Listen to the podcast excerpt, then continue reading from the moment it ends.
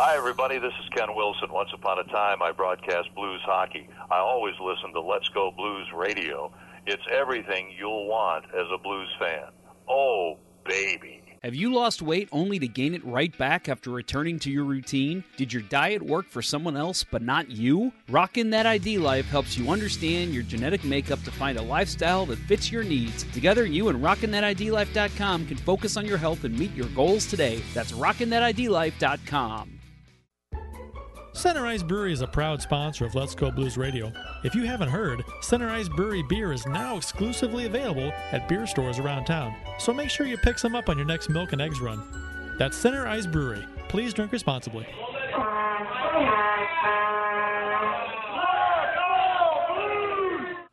Get ready to hear some noise tonight. You're just seconds away from Let's Go Blues Radio. Let's have a Donnybrook. Eric Brewer was so bad. Are we like Oglethorpe? Are we suspended? I I reciprocated the dickness. Selfish hockey. That's right, selfish hockey. What did I tell you about stick tape? You don't need it! No doubt about it, eh? You're listening to Kurt, Bill, and Jeff on Let's Go Blues Radio, the original St. Louis Blues hockey fan podcast. Take it away, boys. Hey, blues fans. I like to consider myself a friend of the show. This is TSN analyst and former Blues netminder Jamie McLennan, and here's Kurt, Bill, and Jeff on Let's Go Blues Radio. Welcome to season 10, episode 29 of Let's Go Blues Radio. This is the fully vaccinated, often imitated but never duplicated, the G.I. Jane 2 watching, Chris Rock slapping, original St. Louis Blues hockey podcast. A little timely there, huh, boys? You like that? Like that? I'm, with, I'm up with current events. We're Thomas. Uh, working the yeah, working the pop culture references. That's right. Uh, we're busting. We're busting over here on Let's Go Blues Radio. Uh, support for Let's Go Blues Radio is brought to you in part by RockinThatIDLife.com, the home of getting yourself where you want to be physically, and by CenterIceBrewery.com, St. Louis's wonderfully crafted hockey-themed beer found at local grocery stores and liquor stores in the St. Louis area. Excuse me, we are broadcasting live on Tuesday, March 29th, 2022. This is franchise episode number 347 all time. I am Jeff Ponder, and I'm joined by the vivacious Bill Day and the titillating Kurt Price. And uh, we'll be dropping that blues talk and hope you pick up what we're laying down. Don't forget uh, to find us on every social media platform, including Grindr. Uh, we are dual live No. streaming. we are dual live streaming on Facebook and YouTube. So hello to our live audience, and thanks for joining us, gentlemen. How you doing? Yeah, I believe that's the first time that uh, the word vivacious has been used as a descriptor of yours truly. So uh, appreciate that. That's what I appreciate about you. maybe tonight. the, maybe the first time you've heard it. I'm gonna go out on a limb and say mm, it's probably the first time ever, but I like it. I like it. I've heard titillating a lot. So Mm. Yes. Oh well, you're you're the different dictionary definition of it. Open Yes. Mhm. Yeah. there is a picture of me Mm-hmm. next to titillating. Yep, you really pulled a homer. Simpsons reference there for you folks. Uh, so as you can see, uh, if you're watching the live show, Kurt and I are sporting some Cardinal stuff, which we typically don't do a lot on the show, even though we're clearly big Cardinals fans. But uh, I'm just going to go ahead and put this out there, folks. I am one of the ones, and I'm going to stand up here and show. Oh, wrong way. Show that I support number five. I love having Albert Pujols back, so very happy to have him back in the lineup uh, for another season. How about yeah, you, Kurt? I, I, I mean, who doesn't like? Uh, who doesn't like this? I mean, My father-in-law. I- really, really. What, what's Oh, the what's the argument against it? I mean, oh, he's the- not the- any good. They needed somebody better. But the way that I look at it is, if you want to go your- by purely baseball, he left-handed pitching, he's pretty damn good still. He he's your best right-handed bat off the bench against lefties Mm-hmm. right now. Yeah. Now, You whether or not platoon you could him and Corey Dickerson on uh on the DH slot. That's not bad. It, I mean, now it can be argued that you could bring in somebody better, but I mean, he's he he makes your team better against lefties. He's going to spot start. He's going to, you know, uh, be a, a bat late in the game against lefties. Uh, you know, lefty righty matchup. It, it, it's fine. And and who doesn't? What kind of killjoy is not going to want to see Pujols, Wainwright, and uh, Yadi go out together in the same season? I mean, that's Right. Jesus. Right. Pujols leaving St. Louis is why I stopped caring about baseball. So I'm gonna care for one more year, Oh, how about that? but Maybe not we'll on a a- day to. Yeah, not on a day to day basis. More like, oh, are we doing anything? How's Pujols doing? I'll check in maybe as often as I check in on Facebook, which is not very, but I care. I will care this year.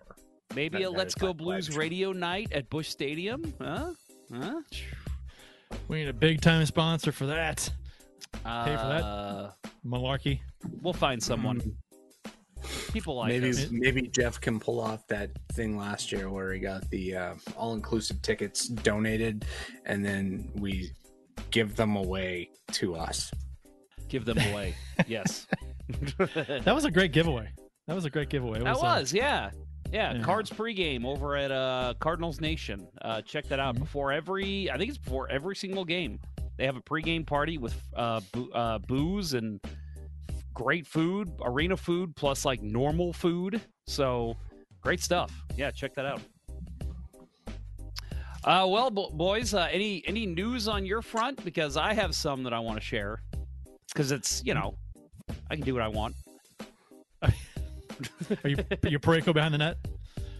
Yeah, yeah, I do what I want. Yeah, them behind the net. Yeah, no, I uh, yeah. Uh, So no, I what- uh, Uh, well, you do you want to go first? yeah, I was gonna go first. I guess. Uh, okay. Well, you asked if I we did had, ask. and then I didn't know if you wanted to do to us and then Tell you the what, grand no, no, finale, you or guys how you go want to do first. I did. You're right. I, I'm a terrible host. Uh, you guys, I asked you first. Any news on your guys' front? How are things going? Uh, well, my daughter started softball uh, practice tonight, and so that was I'm a, I'm helping coach again this season, so that'll be a lot of fun. Um, got some good players, and we had a good finish last year, so we'll uh, we're gonna get after it here. It'll be fun. Good It's, luck. it's not That's big awesome. news. It's just that's what's going on. Oh, that's great. No, mine's not big news either. I don't want to say that. It's just it's a personal thing. Bill, how about you? Uh, nah, I'm good.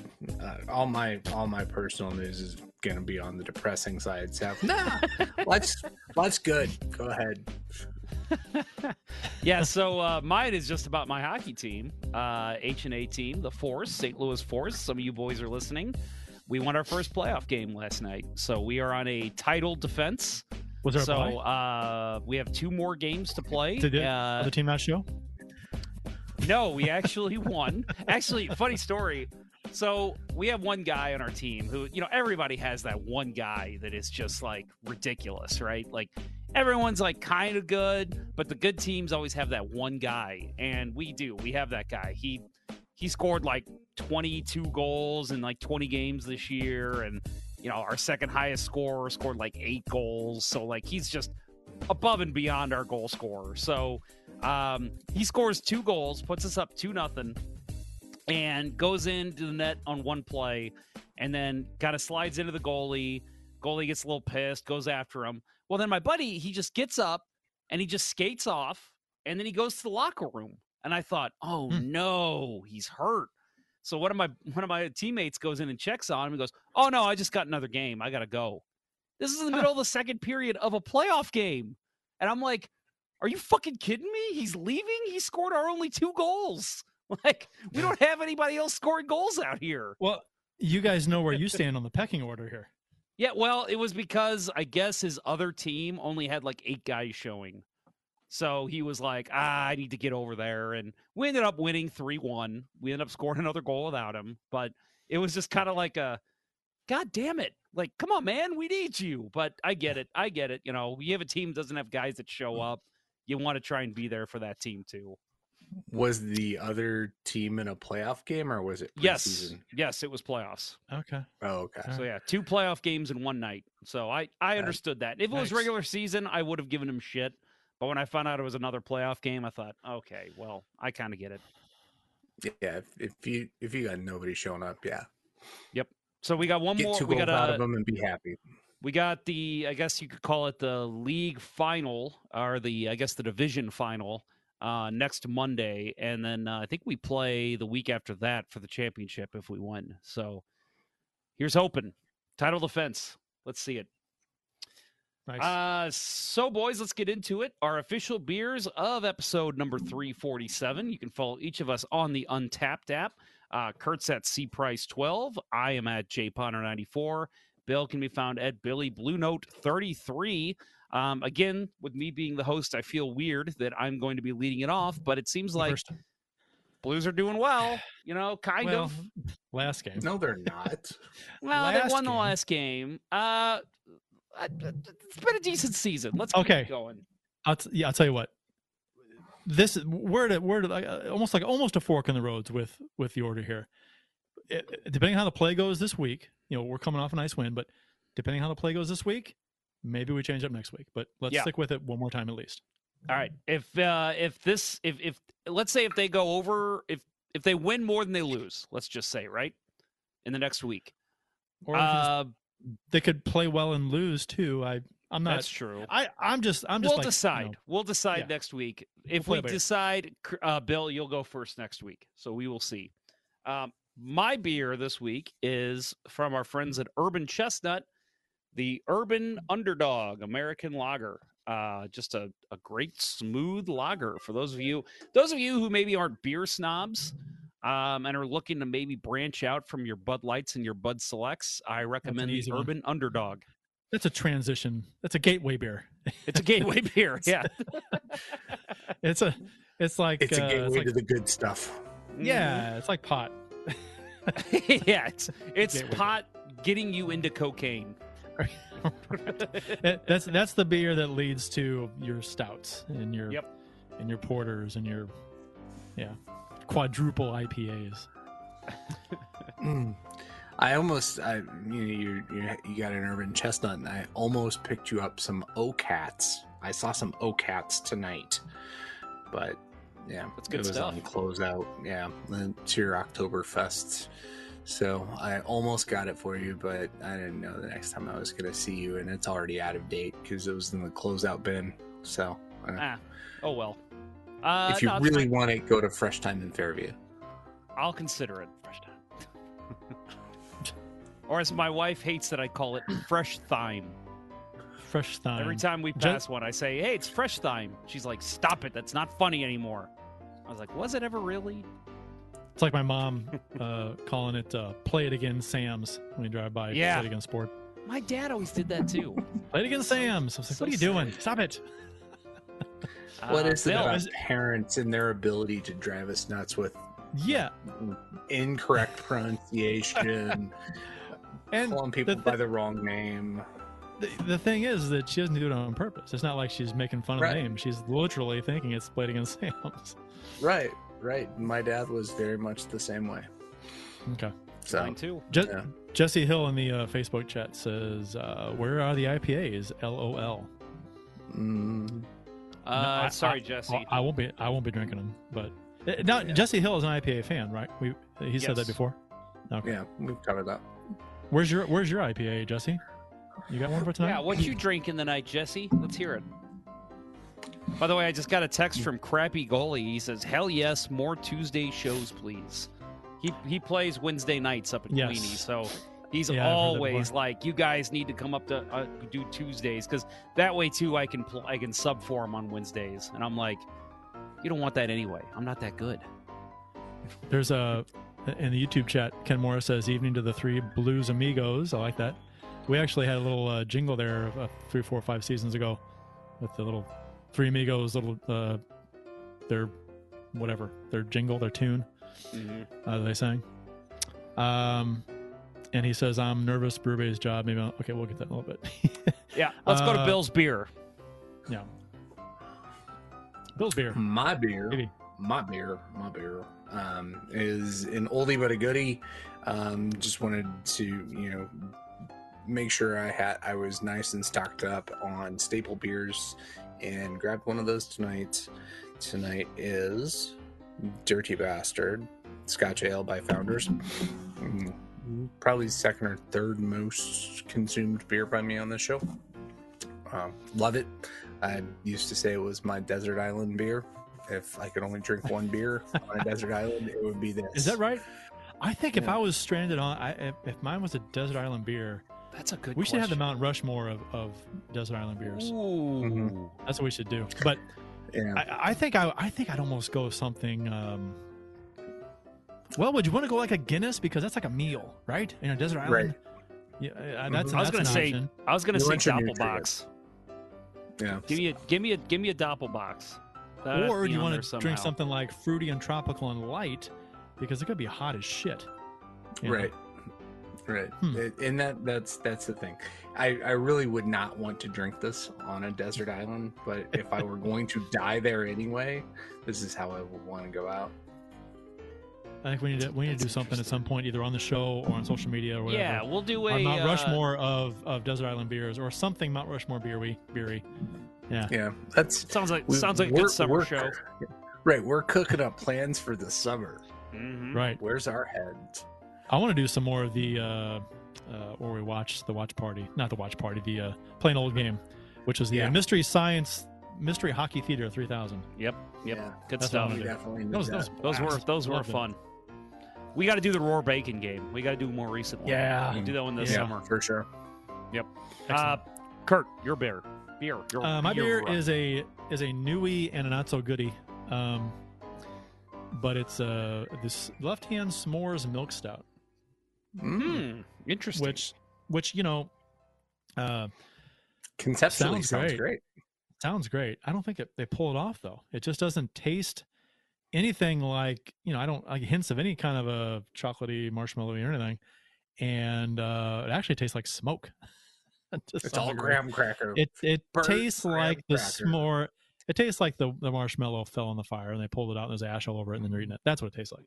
Mm, But I mean, it's not okay. so good. I yeah, but it's it's okay. It, it, it's my first beer of the evening, probably my only beer of the evening. So it probably tastes worse if it if I followed it up by a beer I actually like. So True. you know.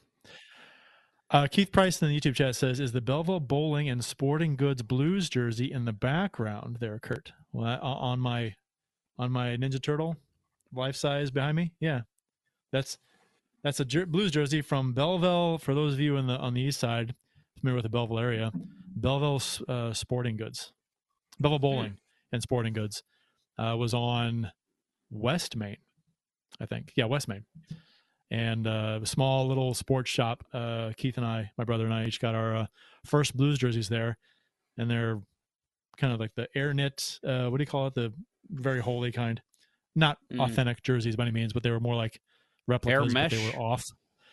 Like what's the? Yeah. Maybe it's a Cooper. That- I don't know. Yeah, no, I- I- probably a CCM that era. I would. CCM. Yeah, I was going to say I would guess CCM. Maybe Koho. Yeah, but the yeah, but the, the yellow lines, the yellow, the yellow lines, the note here, they're like they're like a uh, glued on thread or something. Hmm. No, it's not. It's stitched in. It's stitched. It's not. so, yeah, it's weird. so maybe it's, maybe it's like maybe it's Fisher Price. it's it's the jersey I used to like play a lot of street hockey in.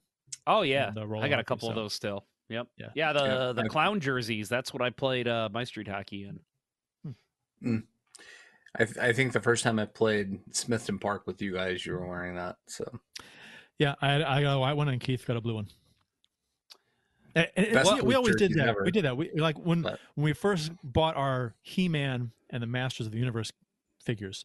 Like for some reason, we decided that he went good guys and I went bad guys. And so my first one was Skeletor and his first one was He-Man, and then we just branched out. I bought all bad guys, and he got all good guys, and it was like that was that was our thing. Hmm. And he got Castle Grayskull for Christmas one year, and I was jealous. Man, Mm. sounds like it must be nice to have a brother you love. Because I don't have that. I'm kidding. I'm kidding. My brother's the best. I'm totally kidding. but my mom's listening right now. She's like, "Oh, how dare you!" Uh, Jesse Hill says Goose Island. I'm not sure what that means. I guess he's drinking a Goose, Goose Island, Island something. IPA. IPA. Yeah. Okay. Hmm, Do they have just that. one? Just the one? Uh, Goose Island? I think they got a couple. Because- they have their flagship, but they have they have several.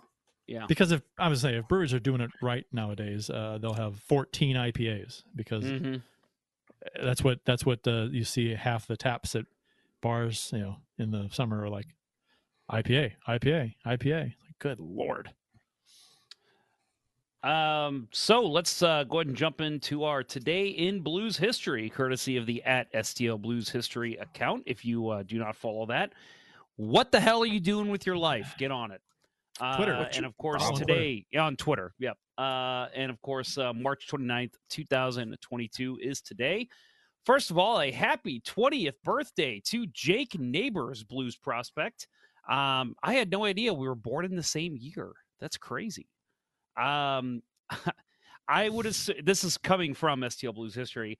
I would assume he will have a full time role next year with the St. Louis Blues. And in that tweet, he included a video of his first NHL goal and a post game interview uh, was included as well. So happy birthday to Jake Neighbors. Uh, March 29th, 1967, 55 years ago today, the St. Louis Braves of the Central Hockey League played their final game in St. Louis in a 3 2 loss versus the Oklahoma City Blazers. Uh, two future St. Louis Blues scored for Oklahoma City. That was Terry Crisp and Ted Irvine. And uh, in his tweet, he included a summary of the game itself. So kind of cool to see. Did they? So the St. Louis Braves is it was so they that they folded and the Blues came on board. Was that that was on by design? I would oh, the imagine Blues are so. coming. The Blues are coming, so it's going to fold. Kind of like uh uh the uh STLAC. Oh yeah, St. Louis. yeah, that too. They're, yeah, they yeah. folded and because because St. Louis City is coming. Okay. Yep. Yep, I would think so. That makes sense, right? It seems weird that they would you know have their final game right before the Blues you know pr- uh, launch their knuckle season. If it wasn't you know if that's an accident. I'm pretty sure that was by design. That'd be my guess. Uh, so moving on, March 29th, 1971. Hey guys, uh, you want some blues autographs?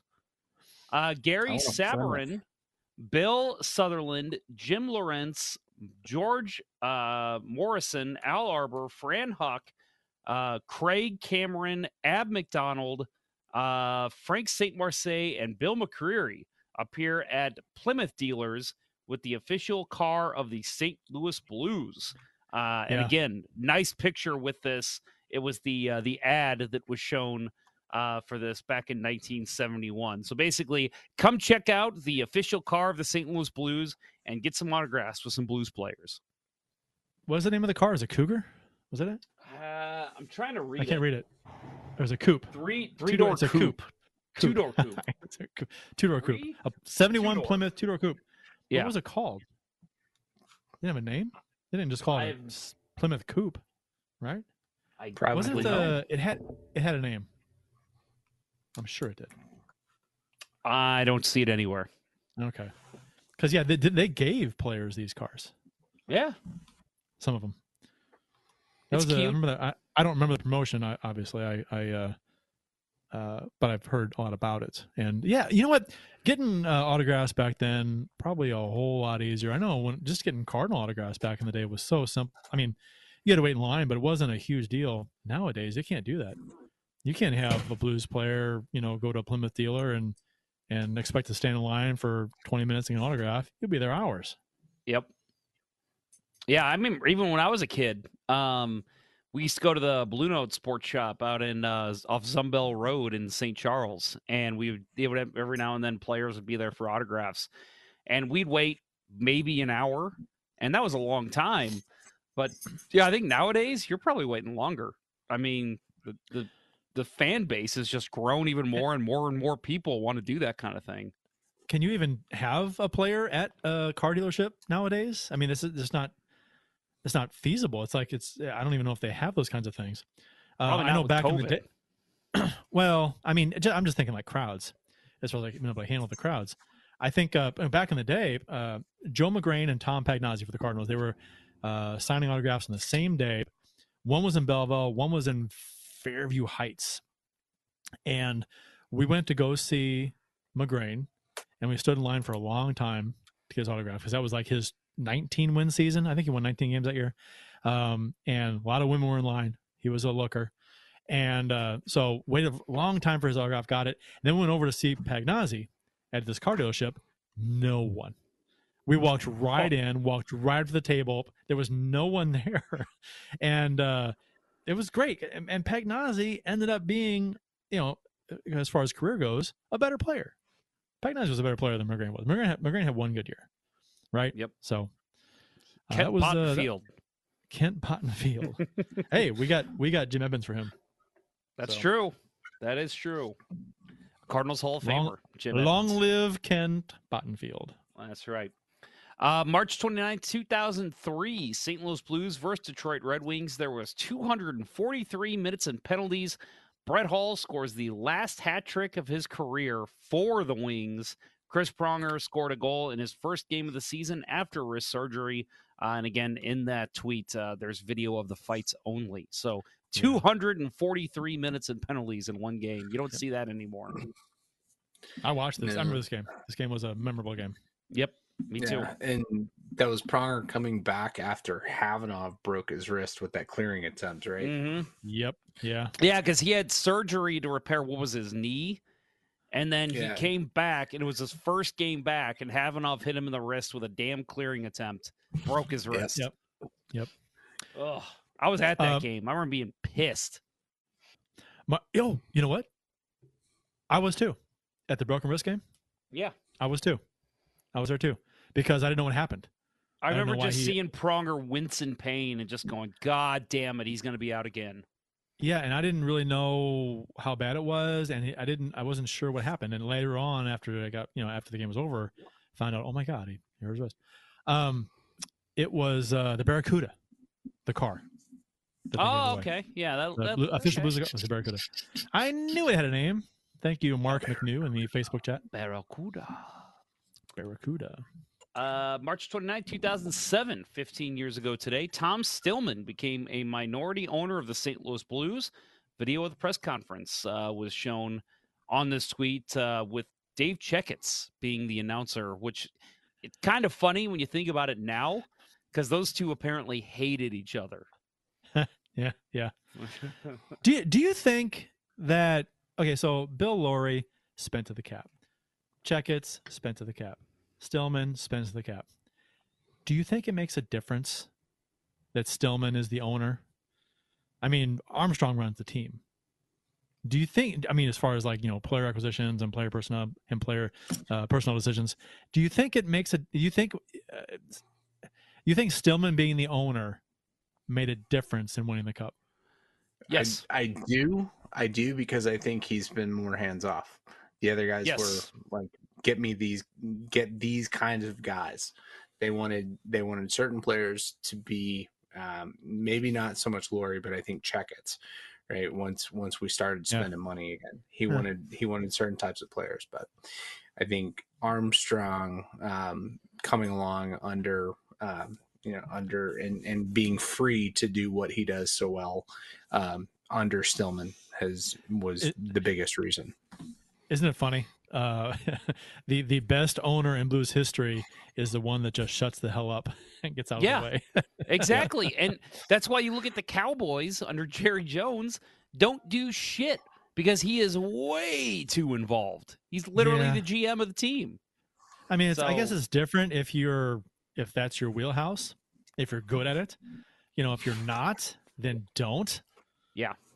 So No, and and Bill, I mean, I couldn't say it better than than Bill just said. Um, I think Armstrong's the type of guy that doesn't need somebody to hold his hand. Um, he's just, hey, let me do my shit. You hired me to do this, just let me do it. You know, if you want me to If I run have shit by you, I will. But Right. I just let me do my job. If I have something that I think is going to be risky and you might not like, I'll come to you with it. Mhm. But Yeah. yeah. Agree. Uh, otherwise, hands off. Ken Morris in the YouTube chat also chimed in with the Plymouth Barracuda. So give him credit as well. I don't want to. Uh, too late. I'm I just not. did. I'm not doing it. I'll, Nope. I'll blame I'll blame myself on that because Kurt's covering Facebook and I'm covering YouTube, and I'm not doing any justice over here. I have I have both up just to just to make sure. So Uh, March 29, 2019, Vladimir Tarasenko, who we're going to talk about a little bit later. Uh, he became the fourth St. Louis Blues player with five straight 30 goal seasons, tied Keith Tkachuk for fifth most in Blues history at 208. Uh, first Blues player with 20 road goals since 2007, 2008, and ninth overall. That's a little hard to read. I hope that made sense. tweet speak. Yes, Tweet tweet, speak. uh, well, guys, we got a lot to talk about as the Blues are in the stretch run as we speak. Uh, but first, let's hear uh, from our friends over at rockinthatidlife.com, and then we'll get to some of your comments and everything else to go in this episode of Let's Go Blues Radio. You don't live your life like the guy you see at the gym powerlifting seven days a week. You also don't live it like the cycling class instructor or the vegan who gets her steps every day. So why go to the vitamin store and try the same stuff they're using and hope it meets your needs? Newsflash, it doesn't. RockinThatIDLife.com is here to help you better understand how you respond to food and exercise. Their supplements are developed to make sure you're using quality products you can trust to achieve the results that are meaningful to you. Is your goal to improve overall energy, achieve deeper sleep, lose or gain weight? The answer to all of those options? Rockin' That ID Life can help. Our friend Dustin at RockinThatIDLife.com is here to help you do life better and achieve your goals, not someone else's. Get started today by visiting RockinThatIDLife.com or emailing Dustin at RockinThatIDLife at gmail.com and tell him Let's Go Blues Radio sent you to receive 10% off your order. That's RockinThatIDLife.com and start your betterment journey today. So, uh, Ken Morris in the chat, uh, or Kurt, you had alluded to this one earlier. I'm nervous Berube's job may be on the line if the Blues spiral downward. The Chief is probably my most favorite Blues coach. I mean, come on, he, he has to be for everyone, right? I mean, the dude's the only cup winning coach in Blues history. So he's got to be at least up there for most people. So I'm with you. Uh, I don't think there's any fear of him losing his job this year, right, boys? I mean, even if they, I, I mean, maybe if they lose out completely and don't win another game the rest of the season, but I think that's the only Right. way that happens. Yeah, if if they were to give up that ninety seven point three percent or whatever it was, um, I didn't see today's uh, MoneyPuck odds, but if they completely miss the playoffs, yeah, I could see it happening. Um, you know, it, it it seems like you know he's been he's been a little hands off and and not been the guy to tear down the players. Um, you know, as shitty as they've played in recent weeks. Um, but you know, maybe that's his wisdom, and maybe that's why we want him back there. Um, wait, wait until it's really gotten there, right? We we forget that there's still another month left of this season. We're used to this being, hey, two weeks left, and now Right. we still have a whole another month of this season to go. Yep. Don't waste the energy. Ninety-eight point six percent is MoneyPuck's odds that the Blues make the playoffs. So, I- and and they they factor in, you know, uh, who's playing who, opportunities to get points.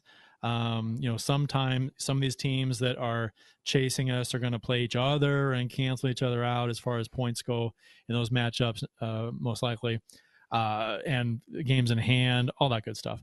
So, ninety-eight point six percent. I think uh, recently uh, with the Blues struggles, uh, losing a handful of games rolling home and things like that, and not playing particularly well um, over the past half dozen or so games or 10 games. Uh, this, you know, there's been some talk about the Blues not, you know, making the playoffs. And I think we need to kind of step back a little bit and realize that they're, if they don't make the playoffs, this would be a monumental collapse. Even though the teams chasing us are like four or six points behind us. They're not like crazy uh, way behind us, but it's the whole the formula. The, the who's playing who, opportunity to get points against who, uh, these teams and whatnot. So I ninety eight point six percent. That's that's as close to a I mean a lock as you can get. Right? So- I mean, without being a lock. I'm reminded of you. You know, you say how kind of hard it is for them to full out and miss the playoffs at this point in the season. 2017, 2018. That was a monumental collapse. As as exciting as 18, 19 was, and how we say we'll never see that again. I think that's kind of the case with 17, 18 too. The collapse they had because weren't they? They were first late December in the Central Division, and then they ended up losing and missing the playoffs. Um, and and again, that was a that was that was like January on the last on. day of the season. Yeah, that wasn't well. Yeah, and it was the last. It was like the last two or three games of the season where, and yeah, it was literally if they would have beat the Avalanche in that last game, they would have made it. If they had Um, beat, if they had won the second last game, they'd been, I Yeah. believe, right? And they Yeah. lost that game, and then they had to win against Colorado, and they didn't. Yep. So That was they the had a couple infamous offside that uh, everybody says Colorado should have not scored Yeah. that goal, but I'll go back and say yes, they should not have scored that goal, but that's way in the past. We won't that go was over that. Stastny was traded that Yeah. uh, before the at the deadline, um, and, and the Blues were falling like a rock at the Oh, deadline. Yeah, they were- real bad. They were on the bubble right then, so it was like that's you know it's, it's different situations from then. Yep. and, And again, yeah, it was it was January on. Now we're talking start of April on. Yeah. You know, we've got a month left in the season. Uh, if they miss the playoffs, they would literally have to lose out, and other teams would have to win out. I mean, it's just not going to happen. almost, almost. Yeah. Yeah. Yeah. Uh, so they can speaking, they can do damage to their placement, but they're not. Oh, yeah. pass. oh yeah, yeah, they can they can finish as a wild card, uh, second wild card, and play Colorado. Who wants that again? Although part of me does. I mean, I, I get Mm, wanting to avoid Colorado in the first round. I, I that's that's the goal, right? Avoid Yep. Colorado. You know, Calgary. give me them in the second else. round.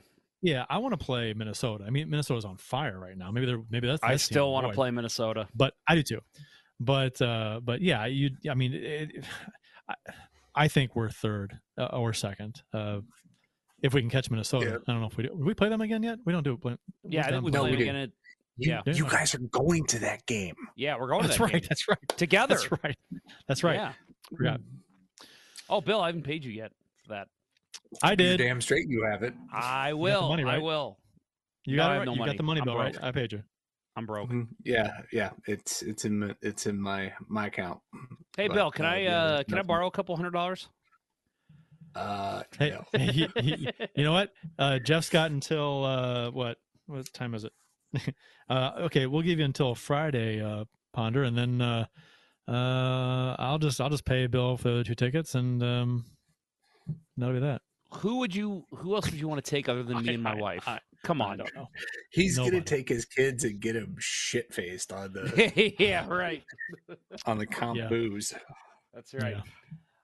Uh, so two bad losses uh, this uh, past week. Before we talk about the Vancouver game last night, to Philadelphia and Carolina Thursday and Saturday. Philadelphia's game was a five-two loss, and I'll uh, just a little side note. Uh, that was the game I took my son to his first regular season game. We sat, uh, I think it was eleven rows uh, behind the glass. It was um, on the side where the Blues shot twice. Um, and let's just say the first and third periods were awful. We didn't see a lot of action. Uh, we watched the the goal that got twi- trick just barely trickled over the line on Binnington. We could see that clear as day um, in the second period, but uh, just a, a bad game. Not a good game for the Blues. This was the one that you heard the the post game press conference about. Uh, the Blues are arrogant against bad teams. That's why their record is so bad against non-playoff teams. But at that point, for fans, it's it's lip service, right? You know, you're just hearing Mhm. this and you're just like, well, then fucking fix it. You know, like what else? Stop talking about it and fucking fix it.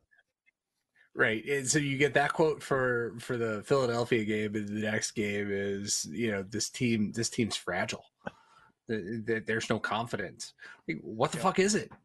Yeah. It- Right. You know, I it's eh, people It- don't know. yeah. It- it- they- to me, they're- you- to me, what it comes down to is that they're easy to play against. I well, they're not uh, a big heavy team anymore, and I mean, that's they're not the team they used to be. I think they still. I think a lot of fans probably think they still are that this big, heavy, hard to play against team, and they just don't play that style anymore. They're not. They don't. They don't. They don't. Uh, they're not on you uh, like white on rice. They're not heavy. They're not uh, pushing you around. They're not in your face. Uh, they're a puck movement team. Yeah. Uh, and and they're playing when they're winning games and playing at their best. They are uh, playing with pinpoint accuracy. Uh, nice transition up the ice. They're communicating, and they're on sync. The, the the lines are in sync with each other, and the players are in sync, and they know where they are. And the passing is a joy to watch. It's fantastic hockey to watch when they're on, but it's frustrating when they're off because they look like they know what they're doing because bad passes, mishandles, you know, miscommunication. Uh, I think the style of they, the hockey they play when they're off their game, it's just a style of hockey that makes them look god awful when they're off their game Mhm. because if you're out of sync and and you're missing passes and you're uh, flubbing uh, plays and pucks uh, and you can't play heavy, well, then you're going to get run over. Well, and, and playing that way too, you've got, you know, it's puck control is what it is. The Blues play a puck control game. So when you're not playing well, you're not controlling the puck, and the other team's going to have the puck more and exploit those defensive mistakes that we're seeing. Right. And and teams have figured out a couple of things about the Blues, I think. And that is if you get a good forecheck and can press the Blues into trying to force an outlet pass along the boards, you can cause a turnover in the defensive zone or they're not going to get any speed coming out of the zone and you'll get a turnover at center. And then I also think that teams have figured out that if you have, you know, when the Blues have a a, a quick strike with Kyrou on the ice and it fizzles, all you have to do is get up the ice with one extra guy because Kyrou's not going to be there to to do the back check and break up the play. And teams have taken total advantage of that over the last three weeks. Uh, so Carolina beat the Blues seven to two on Saturday, and these were both home games. Uh, FYI, uh, two empty net goals for Carolina in that game, but uh, they they scored two empty net goals, and then they scored a real goal after that. So uh, it it was an ass kicking. Maybe not as much as you might think looking at that score. But uh, I will say I was a little annoyed with Pang and Kelly in the last broadcast, the Vancouver game. They opened it up talking about how great the Blues were in the third period. And I'm like, they still got outscored in that period. Uh, yeah, they came out strong, and, and Buchnevich added his 20th, which was nice, but it wasn't enough. Don't tell me they played well in the third when they got scored three to one. Well, they did Yeah, two empty net goals. That, that's that's the that's. I mean, Still, though, I- it's, I- I don't- it's I not don't- a good Yeah. look. I don't care. I don't count empty net goals. goals for you know. Poor, uh, that's let's we got to be realistic about it though. They they did play well, but Carolina's also not pressuring either. Yeah. So they're Right. they're not gonna they're not on they're not trying to play like they were in the first two periods. I hate that. Oh, the Blues really turned up in the third period. They were down by four, they were down by three or four goals. Well, yeah, because other teams kind of playing a safer game. You know, they're Yeah. letting them come at them. So th- there's that too. Yeah. So so yeah, you get the two empty net goals, but then you get just a disastrous that last goal. I mean, Parayko just go after the guy, take him out, and he just gives him that low slot. And Husso should have made the save, but Jesus, that was awful. It was a team that at that point clearly had given up on that game. Which you gave up two empty net goals. You took your shot. It didn't pay off, but have some. That was the that was the shot where the the uh, Jarvis had to he went try to go wide, and uh, uh Parayko didn't attack him, and the was the bad shot goes goal. in. Yeah. Okay, whichever goal that was the that was which goal was that? The second. Was that the Second second goal. goal? I, th- I Yeah, thought that was goal. the, the last goal. Yeah. I Okay. don't know. Well, I, I want to didn't talk about that goal a little bit. because they were awful. Well, that that goal, the the goal where Parayko, see, I think I think now I think Parayko played this sh- very shitty like, and I think Husso, uh, this is a terrible goal to give up. But Worst with that said, I think. This I this think- is a situation. Yeah. Not to interrupt Kurt, but this is a situation where you can have two two people in the wrong. There, this wasn't just a well, it was the defense's fault or it was the goalie's fault. This No. is a situation where it was the defense and the goalie's fault. Well, not to interrupt and just then steal exactly what I was just going to say. That's No, that- exactly what you were saying. I'm sorry. No, no, no, no, no, no, no, no, no, no. Well, kind of. There, I was like, reading there- your there- notebook. They were both. They were both at fault, but social media was all over Parayko, like bad. And yeah, he played it soft, real soft. But I'm sorry, that goal is not on Parayko, even though he could have prevented the, the shot from being taken. That's on Husso. That, I mean, that he shot the angle. Parayko, I mean, he he was at a bad angle. I don't think Parayko thinks there's any way in the world that a shot from there is going in. Now, I'll say it again. He should have taken the body. He, I mean, extend your stick, get stick. stick on puck, get stick Yeah. on puck, something. Get in the way. Especially, especially when you're six six and the guy you're going up against is Yeah. five ten at best, Yeah. right? And and that was that was I think the most common thing I saw on social media was guy plays like he's five nine, and I'm tired. that- it just it was a soft play. I, eh, soft play, but I don't. I the the the eighty percent of that goal is, is Husso for me. I that's a that's that's a shot from that angle from where he shot it. That doesn't that shouldn't go in. No way. That should ever go in. I, I- I mean, a def- I mean, again, Parayko played it soft, real soft, and he looked bad on the play. But Husso was worse on this play. If we're gonna like start blaming people, I, and Parayko was taken to the woodshed on social media, and I don't think Husso got near enough blame for this goal because I this was mostly his fault. I I'm gonna go 50-50. I so I don't I don't care if you go 50-50 or 85-35 on that play. I think Husso's the only guy on this team over the last three weeks that has any credibility built up to buy him a little grace for you know giving up And- one shit goal.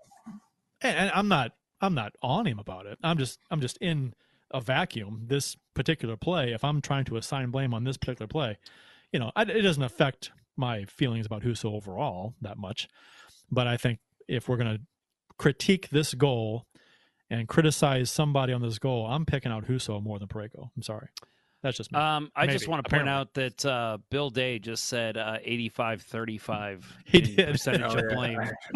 it's it's it's it's because you have to give 120 percent win a hockey game. exactly. See that that's what he was, that's where he was going, folks. Come on. Impossible. This- you cannot this- give 120. this is- you can't do it. Right. This is why I don't work in sales. Right. I, I, work, I work on the side that pisses the salespeople off. There you go. There you go. Uh, so the Blues ended up uh, coming back with a big victory against the Vancouver Canucks, four to one. Ended a three-game home skid, two-game consecutive losing streak. Uh, Husso got the start in this one, which, he's, which he has started five of six. Uh, what did you guys think? Uh, and that that always seems to be the topic of conversation, right? Who should get the start after a loss? Uh, so Binnington played against Philadelphia. Husso played against Carolina. Um, and both really didn't shine in any stretch of the imagination. They both kind of had rougher games as well as the defense. Um, But who would you have given the start to here? You think Husso was the right call? I do. I do. I do. And I think I think it's telling that Husso's gonna be our guy when we get to the playoffs. Right? It's it, he is he's a guy that Berube's got faith in. Um, you know, Binnington had a, a pretty terrible game uh, against Philly, um, team that he's dominated before, and he just, you know, he, it didn't look like he had a lot of spark to his game. Husso, you know, it, yeah, it was a, a flash in the pan shit game for him against Carolina. I totally expected them to come back with with him in in the Canucks game last night.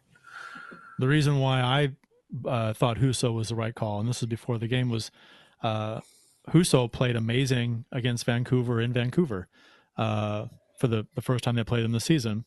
Uh, stopped uh, 37 of 38 or 38 of 39 uh, for a 974 save percentage uh, and got the win, just allowed one goal. And uh, and it, I mean, you, I, how do you not let him go against the Canucks again? And he turned in another spectacular performance uh, with a nine and seven two save percentage, one goal against, and got the win. And I think you go right back with Husso tomorrow. Um, after Oh, those yeah. two games against two, uh, those two games against uh, Vancouver, the first two games, how can you not play him again versus Vancouver? He owns Vancouver the first two times they played. That's I'd go back with him again. I, I mean, how, how, Kurt, you are totally overlooking how well, how much Binnington destroyed Vancouver in the 2020 playoffs. Wait, Right. we shouldn't talk about that. There's Probably a revenge Yeah. factor. I think you can probably uh, use that Uh, angle. Bo Uh, Horvat would like a word. yeah, no kidding. Good lord, that guy. Was yeah, a- that was a that couldn't stop him. was that was probably the worst goaltending I've seen from Binnington. Honestly, It was it was bad, and and even worse than we've seen anything lately. it was bad goaltending. It was bad play from the team. They it was just they looked series. they looked tired. It was bad. It was a bad bad. Yeah. Yep. Uh, but anyway, so uh, going into this game, uh, I thought the Blues uh, came out with some fire. You kind of hoped they would. I think you saw it a little bit in Carolina. That well against Carolina on Saturday, uh, came out pretty well. Uh, Vancouver got some shots early, but I thought Blues looked good, and it was okay. This is at least going to be a good competitive hockey game because uh, Vancouver's battling for a playoff spot. So you know they're going to bring it too. Um, I don't think they make it, but uh, yeah, I thought Blues came out looking pretty good, and they get the first goal. Marco Scandella uh, got the Blues. I know everyone totally had this on their prediction. Marco Right. Scandella scoring the Blues' first goal. Uh, he That should uh, have been yeah, worth ten grand if you Right there, predicted yep. that. well, so his it- knee, I guess. yeah, it happened off a weird. It was a weird off angle shot from Tarasenko, bobbled in front, hit off Halak's stick knob, and then uh, Scandella's body and in the net. I thought I, I that that's hockey in a nutshell, isn't it? The the whole slow mo angle above the net. You can see the shot off of off something right up over the goal. Halak's stick comes up off the butt end, brings the puck back across the crossbar, and then comes down and and off Scandella and in. It's like if if if uh, Halak's butt end doesn't hit it and bring it back, it's on the shelf of the goal, um, and it Yeah. you know play might stop. So that uh, that's crazy how that This- uh, just This it's crazy This how I mean, how much how often the puck finds the knob of the goalie's stick, Yeah, like on saves To- and plays like Yeah. that. It, it's such a, I- such a I small little thing, and it finds it so often. I used to I I love making that save. Knowing that, you know, give it give up her blocker and let them go top shelf that side and try to get it with the the knob. It's a crazy how often you can make that save. But Is in that this why you? case, Is that is that why the the, the some of the goalies uh, have like a whole roll of tape on the butt end of the stick maybe to take up more space?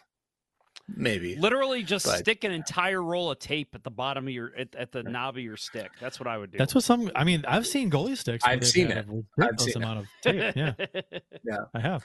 Yeah, Yeah, I, w- I wasn't one of those guys, but I, I I mean I put a decent amount, but not not nearly whole roll, mostly because I was poor and didn't want to spend the money on the tape. But but it was a it was a just to me that was the definition of puck luck, right? The Blues came out and they needed something. They played well. They needed a bounce. They got the bounce. You Hmm. got the bounce if it goes in off Marco Scandella's knee, right? Can Yeah. can I ask how poor you have to be to not be able to afford tape? As a well, tapes. What as a kid, tape was about three fifty a roll, something like that, wasn't it? It wasn't. I mean, you're $2.50. buying, you're buying like three, four rolls of tape. That's. I mean, you're a kid. Ten bucks is a fortune. Right. Eh, on guess. on that on that sandwich artist salary that I was running. That's true. That's a good point. You're working That's two different. hours just to buy a roll of tape. You That's uh, right. what, what sandwich shop did you work at, Bill? Sandwich, Sandwich artist, artist. Subway. Subway. Subway. All right, very nice. I didn't know that. Yeah. Um, I'm a former Best They ha- Buy they have- employee. You were a Best Buy employee. I was a Best Buy employee. I loved that job. It was the best until they literally gave me full time hours. And then they said after Christmas, oh, we actually never filled out the paperwork to make you full time. Oh, so you're down to one shift a week. ooh, yikes. Yeah. That was the only reason I left there when I was still in college because otherwise I would have worked there probably my whole college life. It was that was a great job. And by the I way, had a good Bill, you, job. you Oh, go ahead. You got a go great ahead, discount too. No, I was gonna say I had a great job at the theater. Oh, oh yeah. Discount the movie best. theater. The movie theater. That's right. oh, you yeah, worked I- at the movie theater. And I'll tell you what. Um, I mean, yeah, uh, getting uh, all you can watch movies, all you can eat popcorn and, and soda, and um, when new movies would would come out, uh, we'd build them. You know, put them together. This was back in the day when we actually had film. Uh, we they'd build them a night or two before, and they'd be up on the platter in the booth, ready to go. And uh, Wednesday or Thursday night, I was like, "Eh, let's uh, let's make sure it's put together properly and screen it uh, after the theater closes. And so we'd watch a movie before it was released to the general public. It was pretty cool. It was fun. Um, I I told this story before, uh, probably not on this show actually, so this might be a first, but with the underlying theme being Albert Pujols for this show. Um, so the one I the Best Buy I used to work at was the one he frequented. He used to come in. So new release day for new DVDs and in you know CDs and all that was always on Tuesdays. He would come in late Monday night, like we closed at nine. He'd come in about eight fifty, and we would illegally, I will go ahead and say, go ahead and sell him those DVDs. And that way he didn't have to come in on new release day. And uh, my favorite was when he came in right after the series against the Astros when he hit that big ninth inning home run. Was that 2000 Brad Lidge. yeah, Oh, off Brad yeah. Lidge. So he, He- he came in and like you know everyone was in the store was always real good about you know not surrounding him, not asking for autographs or anything like that. But like that was the time you know where everybody's like, oh my god, Albert's going to come in Monday night. We got to ask him about that home run. And so literally like it was story time at Best Buy. Every employee standing around. And so I asked, well, I think it was somebody else asked him. They said, "Hey, what was that like?" And just hearing him tell the story, like it was the loudest I've ever heard a baseball stadium. And then I hit that home run, and within within third within I think he said was in four seconds, it was the quietest he'd ever heard a baseball stadium. He said he could literally hear his footsteps like hitting the base as he rounded the bases. And I'm just like, I remember just getting chills and just hearing that story and just being like, this is the coolest moment of my life. you know, if you look up how far they say that Pujols' home run went, uh, it's something like 420, and it's like that went like 500 feet, guys. Mm. That was a that was a he destroyed that baseball. And uh, and it's the the it was the Houston guys that uh, you know tracked the flight of the ball and stuff, and I they Mhm. said it did, it did not go that far, and I was like bullshit. Bullshit. That was one of It those the It minute didn't it, went off the bat. it hit the fucking train track. Yeah. it was it, was still going up when it hit the train tracks. Dude, it Oh. I that was one of those that the minute it hit, I love home runs like that. When you're just like, that's gone. Like the even just the Yeah. the the view from behind the pitcher. And and Yeah. you see it go off the bat and you're like, that's gone. Like no question. I love I was at my brother's I- house when for that I was game, and I was uh, the guy that I, went to bed. Oh, Bill, no. I They were I going was to at- lose. I, I went oh, to bed. they were supposed to. I I, I was Busy at day Keith's at house. Subway, huh? I was kidding. I was at I was at Key's house, and I uh, and when that was hit, we went nuts, and then uh, ran outside and just screamed, you know, into the you know midnight air, whatever time it Oh, was. yeah. It was fantastic. Yeah, that was one of my favorites. And then they lost game six, right? That was game Yep. five. They lost game Mhm. six. Yep. Yep. Yeah. They lost series, but man, that was one of the greatest Cardinal moments of my life, at least. It broke Brad Lidge. Uh, he was never the same after No. that. I- Nope. If if one pitch can break a pl- pitcher, he was not quite the same after that game. Former co host of this show, Justin Wilson, always says that uh, if you watch that home run close enough, you can actually hear uh, Brad Lidge's career ending. Yeah. So, Yeah. Yep. Uh, so back to this Blues game. Blues are up one nothing after that. Uh, the goal from uh, everyone's favorite player, Marco Scandella. David Perron makes it two nothing in the first period at fourteen oh two. Great pass from Ivan Barbashev on a two on one. Uh, this play really started from uh, and and a guy that I have just grown to hate, and I think every Blues fan has after that Arizona series last year. Um, Conor Garland, uh, just a, a little agitator, a little piss bucket that I can't stand. Um, he, uh, you know, he had a couple chances early. I thought he was really looking like a guy that was going to score a goal. Well, then he gets the puck stripped off a great poke from Barbashev uh, as the Canucks were pressuring pretty hard. Uh, he ends up carrying it up on a two on one saucer pass to Perron. One timed it. Uh, Halak actually got a really good, nice piece of it with his left leg Ah. as he's kind of stretched out. but he ended up tipping it into the top part of the net. So uh, just a all around a, a, great play by Barbashev and and of course Perron to finish it off and continue on his ridiculous hot streak. That would have been a fantastic save. Yeah, Almost right. was. Almost. Halak is playing really well. I mean, I don't know if you guys saw their game against uh, the Avalanche last week, where he he was a, a huge difference in that game. We um, watched that on so, this show. Yeah, that's right. That's right. Yeah. You, so you guys did see that game. We did see. I don't um, know about Kurt, but I know I watched. Yeah, but he, yeah, I, I thought when I, you know, when I saw the pass, I'm like, oh, he's got a good push off here. He might get it, but uh, great job by Perron getting it off quickly and getting it up. Beautiful goal. So uh, no goals in the second period, but uh, we talked about Ville Husso a little earlier. Want to mention uh, he made a ridiculous save in this game, uh, one that uh, was saved for the highlight reels.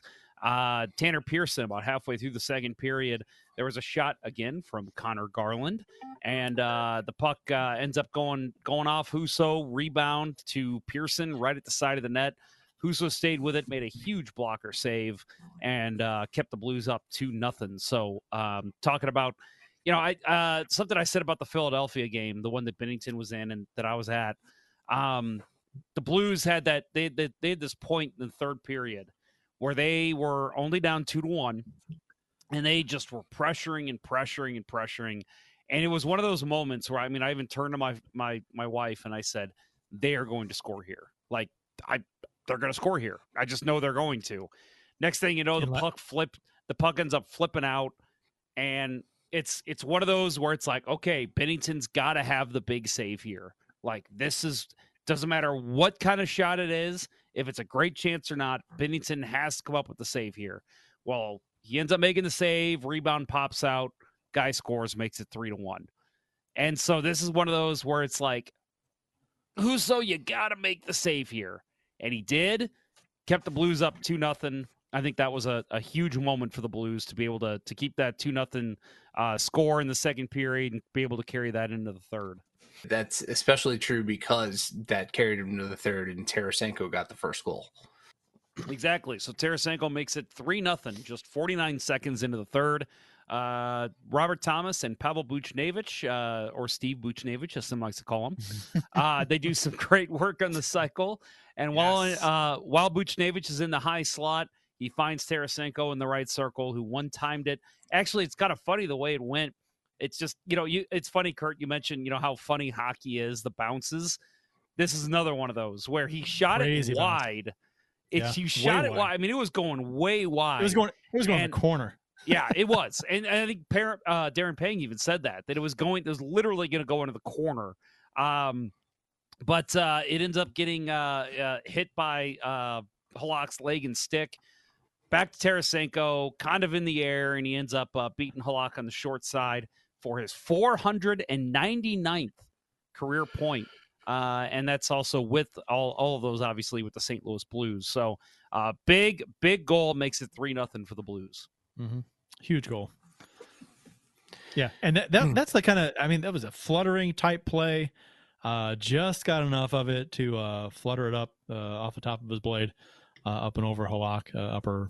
It was just, I mean, like you said, it was just one of those uh, goofy pinball kind of a things where uh, ends up in the net. And the Blues got the bounce for the second time in this game, uh, which they have not been getting a ton of bounces lately. So, you know, whether it be in their own net, uh, around their own net, or uh, around the opponent's net. So it was good to see things kind of tilt back in our favor this game. Well, and and honestly, I remember in 2019 we even said this on this show you got to get the bounces to be able to get the wins. You know, it's it and and you got to obviously you got to work for it. If you're working hard, you're going to get the bounces.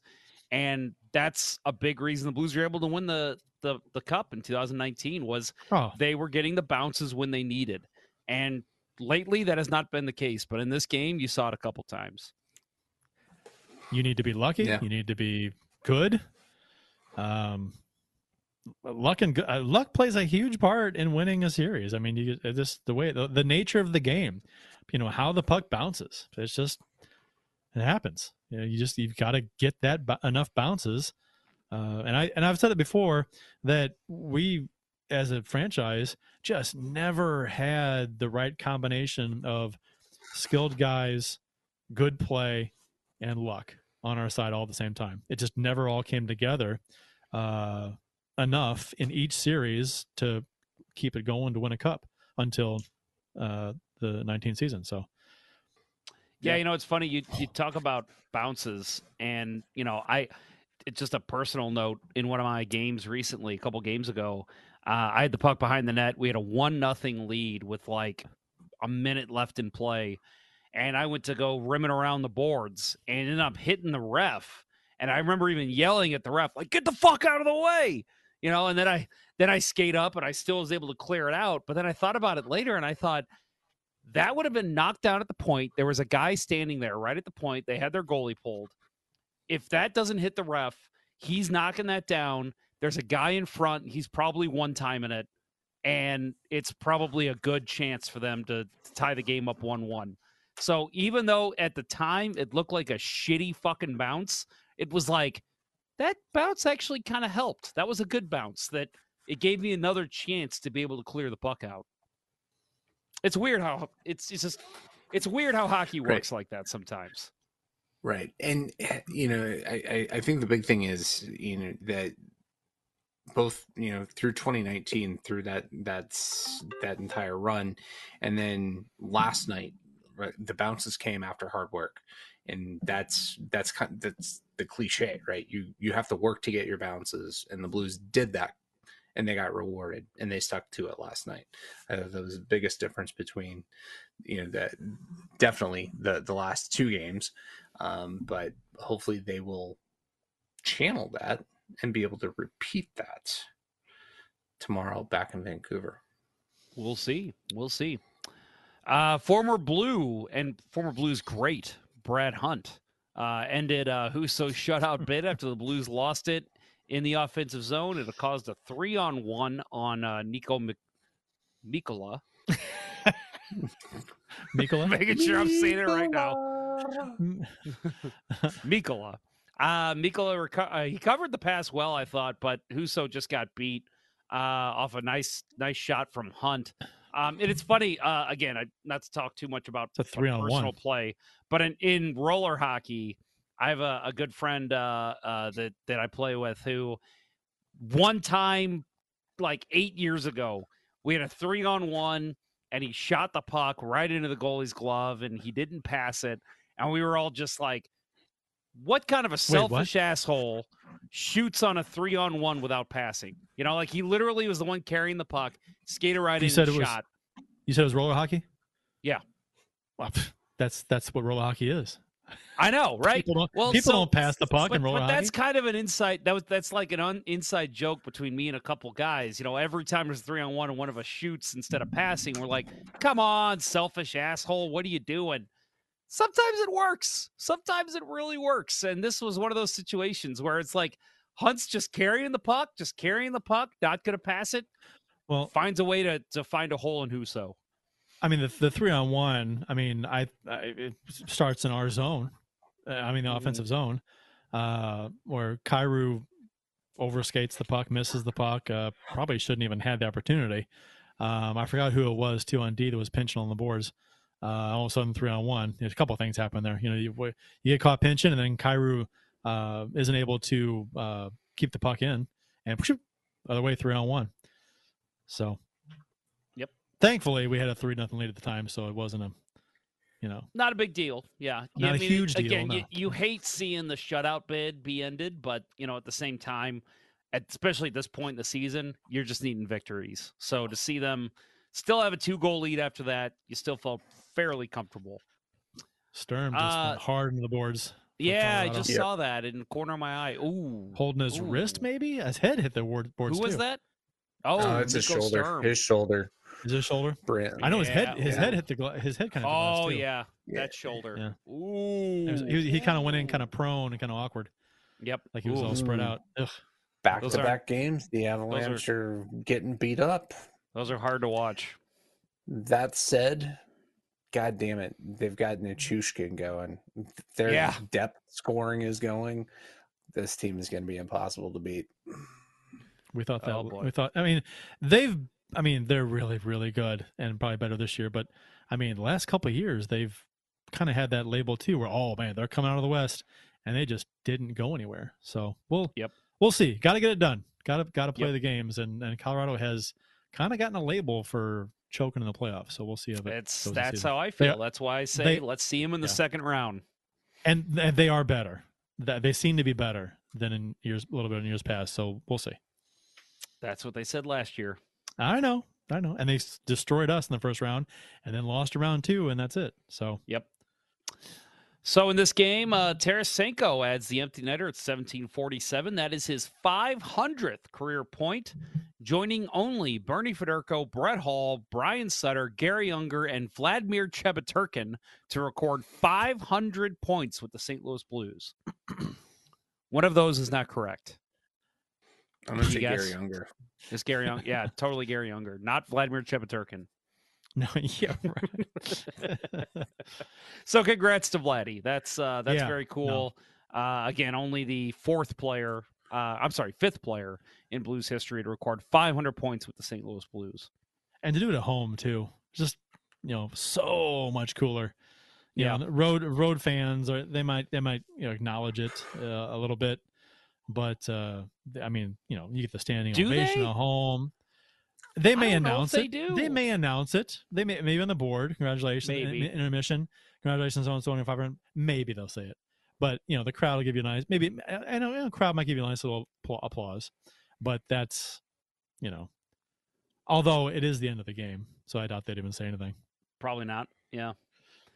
No, that's awesome. Uh, should be awesome to see. Don't uh, do they give? I know they give. The, what is it? The golden stick for? Is that for 500 points?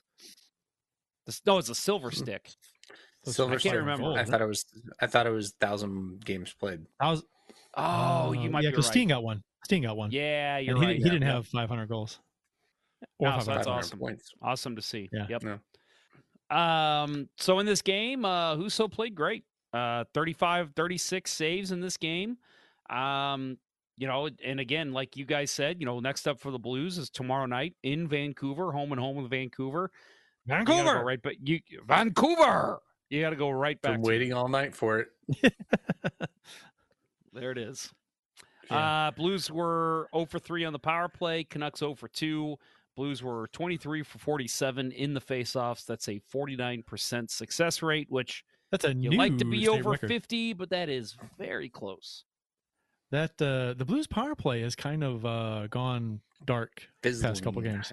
It is Yeah. fizzling. Which man, And- before it was because they were one for five against uh, Carolina.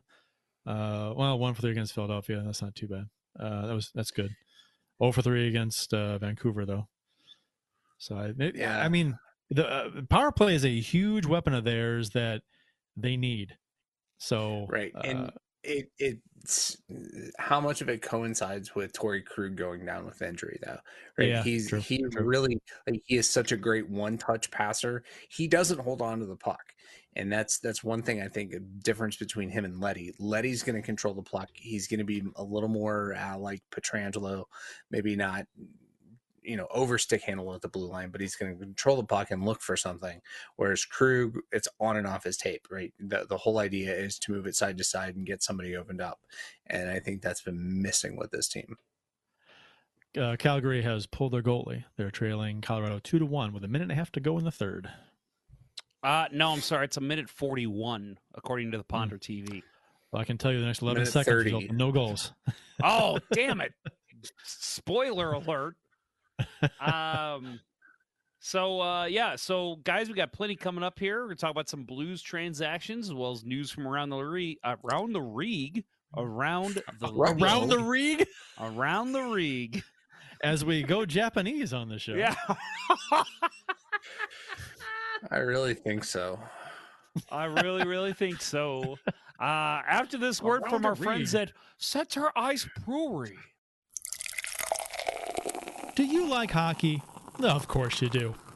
Do you like beer? Of course you do. Are you 21? Well, let's hope so. If you answered yes to all of those questions, run on down to your local beer distributor and pick up a 2 4 of Old Arena Lager, the Beauty IPA, or any other delicious hockey themed beer from Center Ice Brewery. That's right, Center Ice Brewery beer is available at various beer stores around town, so check around for the one closest to you. That's Center Ice Brewery. Let's go Blues.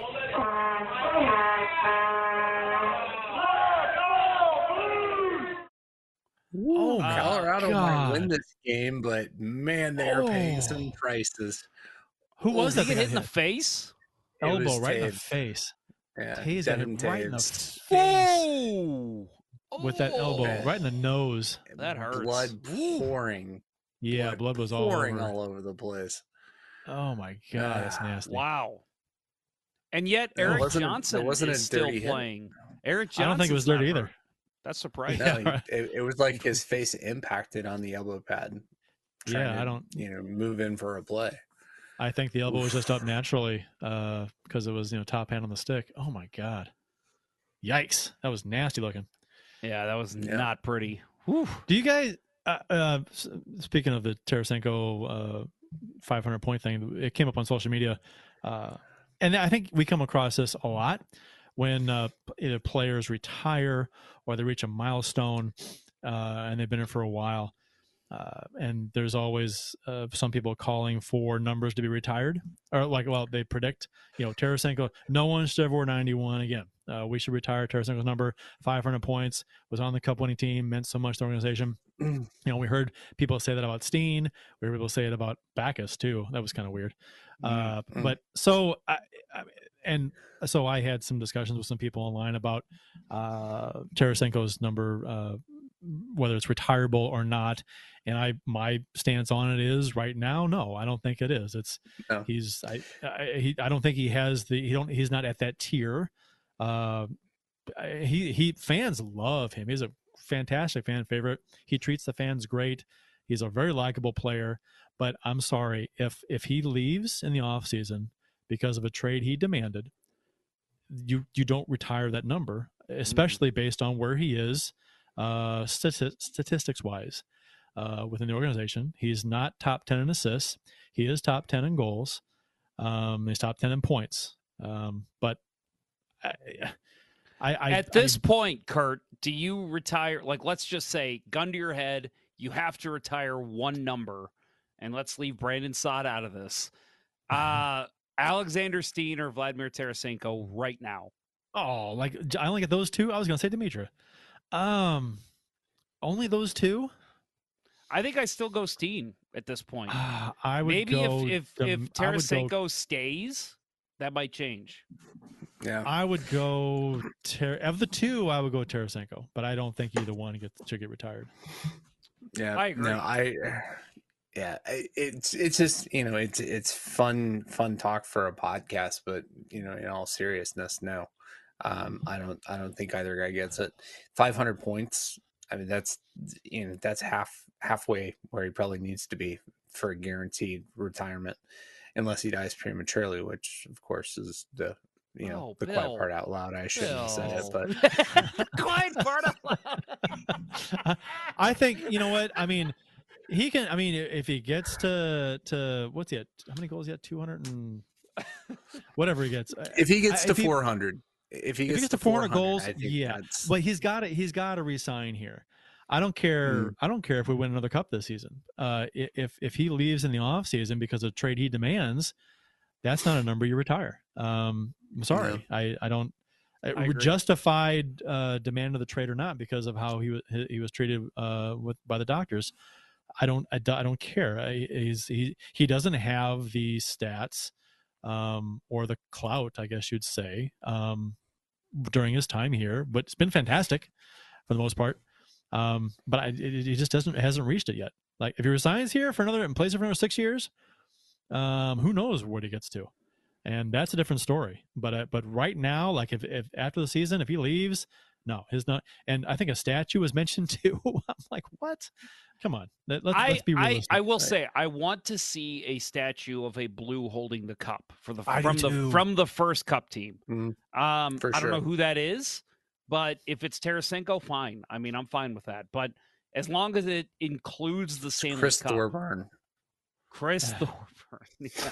Jeremy I think- Rutherford. How about that? You know, You know, I think who it would. I two players. I think who it would be.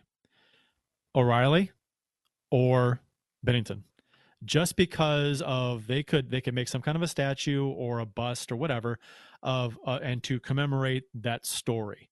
Binnington's Right. you know putting the team on his back, the uh, unheard of success. Uh, doing something no one's ever done before, tying the record for wins in a playoff uh, run by a goalie um, all that stuff, and just the unbelievable numbers he had. I can see them putting up a statue and him holding the cup, uh, or you can do O'Reilly because he was MVP. I think those are the two. Anybody else, I think, is uh, Pietrangelo. No, you can't do it now. Um, after the whole crap that when he left, um, I yeah, it's got to be Ben- turn me Binnington or O'Reilly. I think too that'd be kind of cool.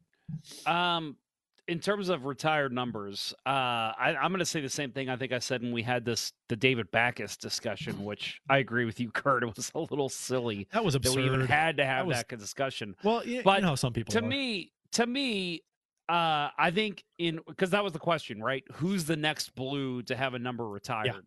right. And and like you said, if it's not going to be Dimitra, which it doesn't seem like it's going to be, which is fine. Yeah. Um, it uh, I think it needs to be somebody who was on the Cup team, and if the Blues make another run to the Cup, even just make the Stanley Cup final uh, one more time in this in this stretch, um, I could see it being Ryan O'Reilly. Honestly, he's the only one that that sticks out to me as a guy because now because you know first he was the MVP, now he's the captain, and if he's the captain and leads them to another Cup final, okay. That's the guy I think that that you have to look at, especially if he resigns here and retires here. But right Mhm. now, um, yeah, it's hard to say. I I don't think you retire Tarasenko's numbers, Tarasenko's number Hmm. on his numbers alone right now. Like you No. said, if he sticks around and the Blues make another run too, that's a different conversation. Right now, Yeah. the answer is no. I think um, you know if if Binnington uh, plays out his this entire six year contract here, um, that would imply that he's played well, right? I mean, if he's Mhm. we don't get rid of him, um, I think he would have a shot um, because you you don't see goalies retired hardly ever um, for whatever reason, you know, lack of numbers or whatever. But uh, I, how many? Uh, there aren't many goalies that are retired. Probably only a handful in the league. Um, so That's a good I, I think he would have a shot. Yeah, maybe because because if he plays out the contract, he would set the all time record in wins, um, all, shutouts. He'd have all that. So uh, I that that would be interesting. That's a long way off, and he's got to do a whole lot of stuff for that to happen. There's got to be a major boomerang at this point. Right. And I think I think he's him playing off the contract here would mean that he'd be playing well. I would assume so. Like six years here, we don't move on from him at any point. Is a guy we want to keep around. So Uh, so obviously Lundqvist uh, recently had his number retired.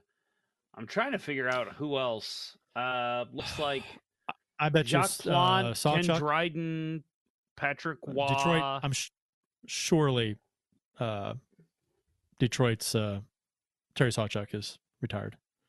Surely. Um, what's his I don't What's his name? Uh, That's a hard one. Uh, Cheevers. Cheevers is retired. I'm sure. Right. Cheevers, yeah, Bernie Parent. Yeah. Um, Is Fuhr is Fuhr retired in Edmonton? I don't think so. no, I don't Uh, believe he Five is. fucking cups. What about maybe Hainsworth? No, he's not retired in uh, Montreal, right? Montreal. Um, no, I think uh, back then it was everybody wore number one if you were a goaler, a That's goaler, because that's what you were called. Yeah, Ken Yeah. Morris says Bernie Parent in Philly? Question mark. I think he is, but I I, could be I wrong can on pull it that. up. And I'll look Yep. it up.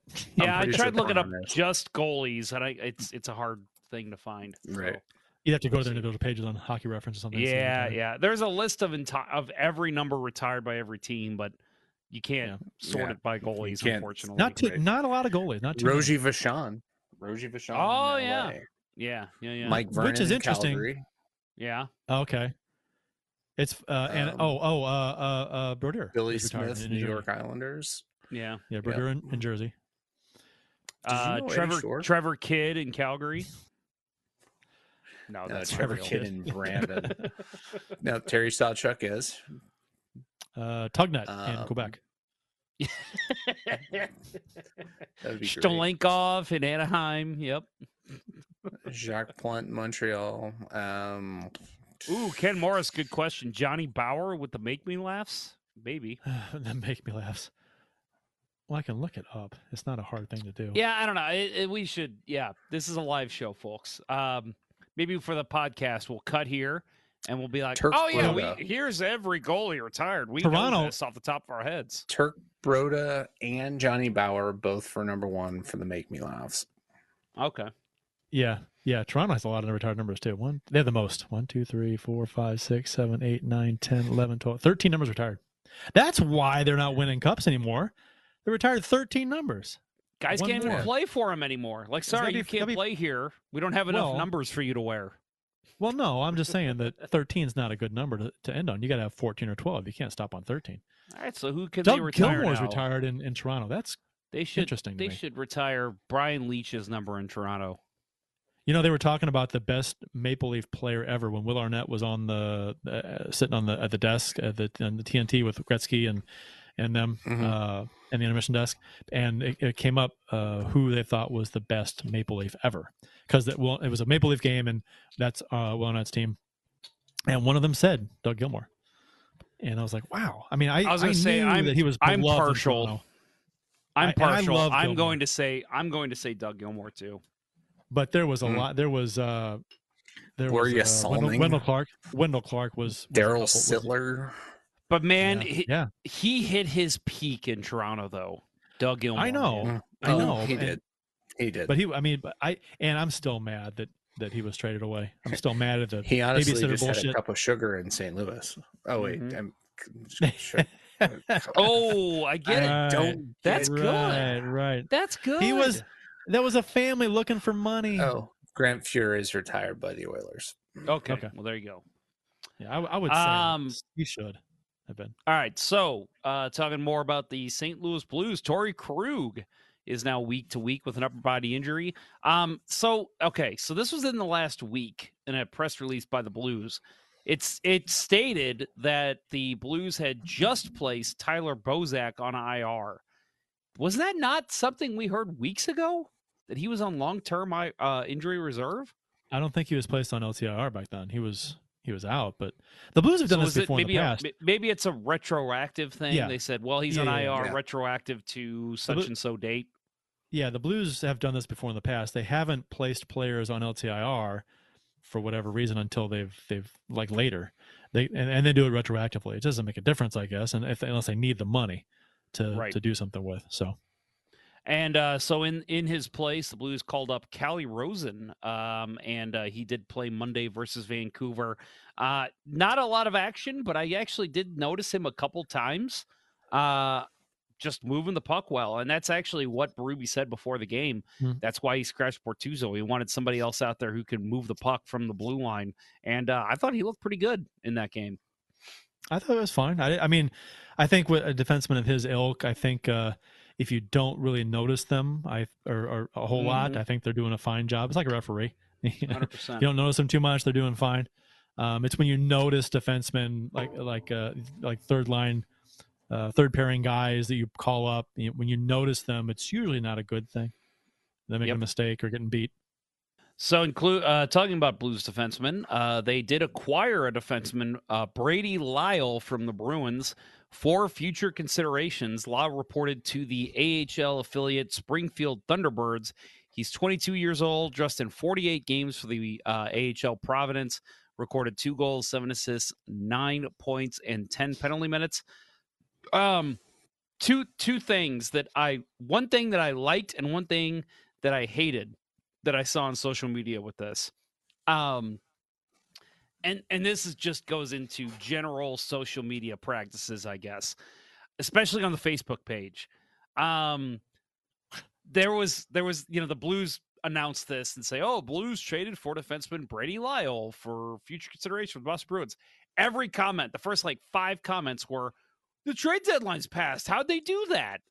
and then like other people would comment too and be like and then there was other comments like um um oh man hopefully he can help defense this season And like I saw one person who had gone through like three of those comments and they responded with the same thing. Read the fucking article.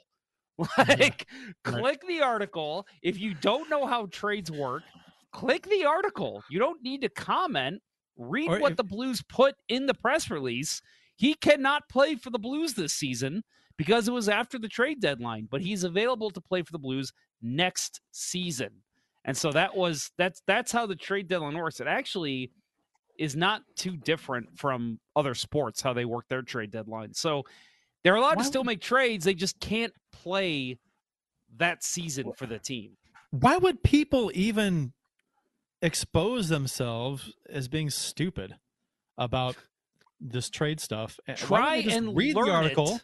Yeah. or look it up yourself, as opposed to just spouting off and you know re- eh, exposing the fact that you're ignorant on this subject. it's like I don't know how So- work.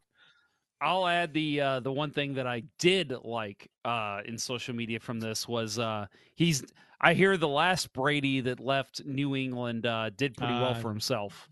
I liked those kind of messages too. Do you know what I hated? I, I every time this happens and um a bunch of people will say, "Oh, future considerations, uh, you know, how will the you know, the blues era remember uh, how will the the the blues remember the future considerations era and uh hope, you know, the future consider- considerations I was looking forward to seeing them play for us." Stuff stuff like that. I'm like, "You're not clever. Everyone Yeah, says this stuff. that's it's not funny." My God, is it? Are you new to the game? It's Yeah, okay, it's fine. overplayed. Say what you're gonna say. Get your 32 likes from people who don't understand. They've never heard it before. Did you? uh Do you see the write up from uh, the Boston Sports Journal about uh Mr. Brady? He. I did uh, not. I I- shared it on uh on Twitter from the show's account. Um, this is the this is from 2021. Uh, so they uh they it's a little little breakdown from him, which was uh interesting. Um, much to the Bruins' delight, Lyle has prompted has promptly rewarded his new club in short order, quickly rising through the ranks of the Bees blue liners in the span of one year. He's a right shot defenseman with good size, six foot three, two thirteen pounds, and a potent offensive skill set. Lyle's progression from an offensive zone freelancer in juniors to an effective regular in his first season of pro hockey has even managed to catch Boston's higher ups by surprise, prompting the Bees to tear up his AHL deal and sign him to an entry level contract by April of 2021. Even the most seasoned players and juniors tend to take their lumps and stumble upon making that first giant leap up against AHL competition, but Lyle sure didn't seem out of place during an abbreviated season with Providence, tallying seven goals and 14 points over 25 games. This that booming shot of his allowed Lyle to rank second among all AHL defensemen in goals scored last season, but despite building a reputation as an offensive catalyst, Lyle made strides when it came to rounding out his overall game under the tutelage of coaches Jay Leach, Trent Whitfield, and Ryan Mo-. So it's a it was a very favorable you know uh, write up from a, an early in his early pro career and how he's progressing. So, um, but then uh, so and there were some questions. Oh, why why would the Bruins give this guy up for future considerations? Isn't this a a you know semi promising young player who might play in the NHL? And so I I tagged our uh, friend of the show, uh, Mark Allred, who has a uh, Bruins podcast called Black and Gold, right, Jeff? Black and Black Gold the Black and Gold? yeah. Yeah. Very good. Asked- probably probably the Yeah. best Bruins podcast, to be honest. Oh, he's and he's uh he's uh, one of those hockey uh nerds, hockey encyclopedia. Oh, yeah. knows a lot of shit. Yeah, he he's he's one of those guys that he literally says that he has like a, a a slate of of hockey podcasts he listens to, and we're on there. Yeah, and I'm like, right. that's impressive. yeah. But he responded, and I asked why the Bruins. What what's his what are his thoughts on this? And he goes, I think Lyle took a hard look at the future landscape in Boston, and with the recent NCAA free agent signings of Callahan and Gabrielle, uh, Brady might have felt like the odd man out, requesting a trade. When he first came to the AHL, uh, Providence, he was really good, but regressed hard this season. So uh, last season they uh, liked what they saw. This season, not so much. So I guess they decided to move on, move a different direction uh, from him, uh, and they had other prospects, defensive ones that they wanted to, I guess, maybe bring up in the future. So he was expendable, and they get future Well, and- and, and also we get some add defensive depth. that they they did just add a mainstay on defense too in Hampus Lindholm. Yeah. Yeah. So, So not saying that Lyle was going to challenge for that spot, but that's just another guy they brought in. That's like, Right. okay, I'm really not going to make this team. Yeah. So and I, I you know it's a it's a it's a very low risk. Um, you know, the ceiling is you know who knows with this guy. So I think uh, that's a it's a nice little pickup for the Blues. Um, nice chance to take on somebody. So we'll see. I'll add that uh, Mr. Lyle has not played in the game yet for the Thunderbirds, so stats are Okay. still the same.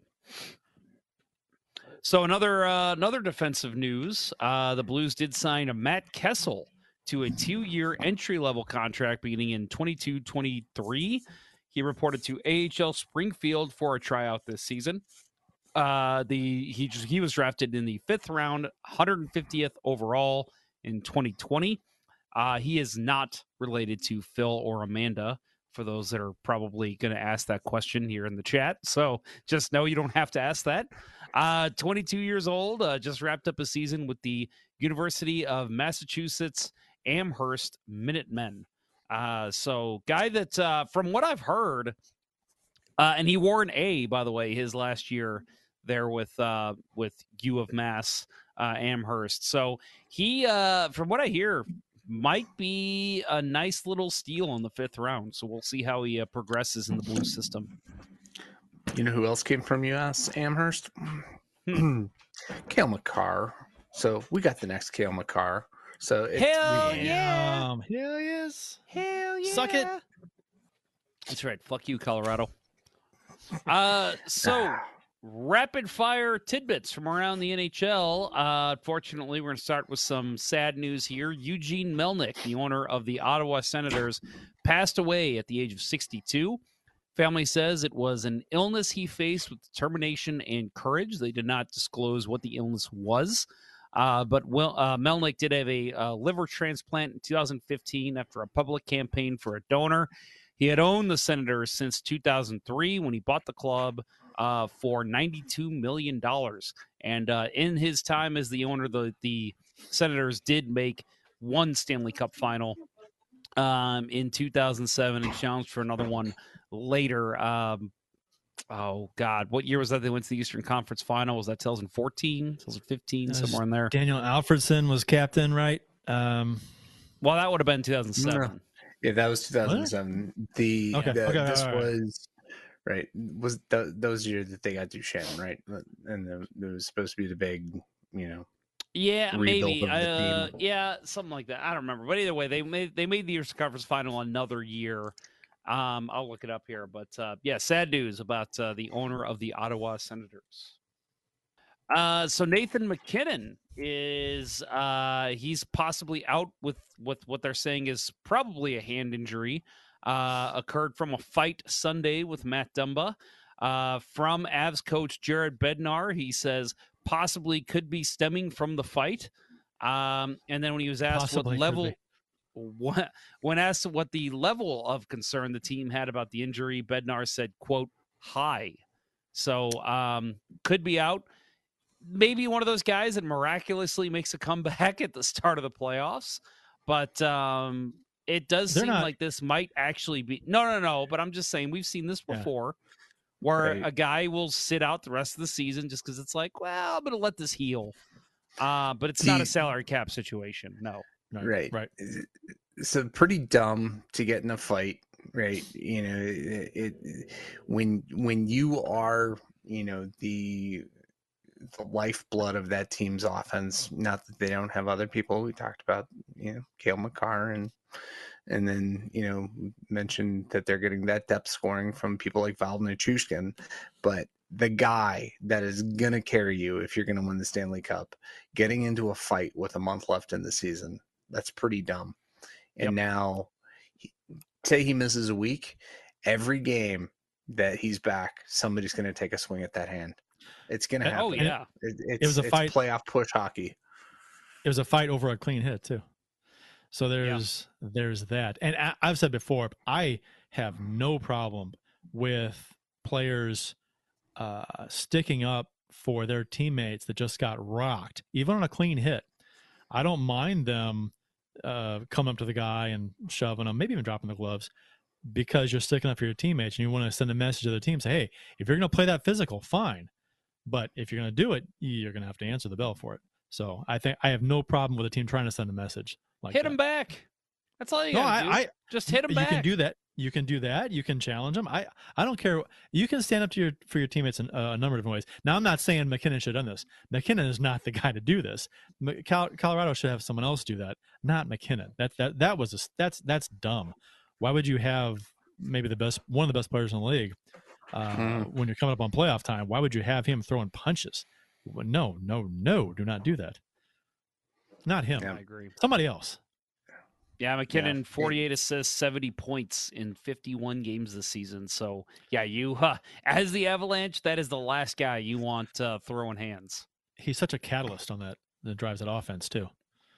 Yeah, Sounds and, the Energizer and Bunny. just, you know, on on the topic of the Avalanche and injuries, Sturm was out there after that nasty hit. He was out there to block Oh. the shot at the end of the game tonight. So um, Okay. that doesn't look to be long term. I- those, I hate to those say- kind of hits are going to add up. Yep. And, Yeah. man.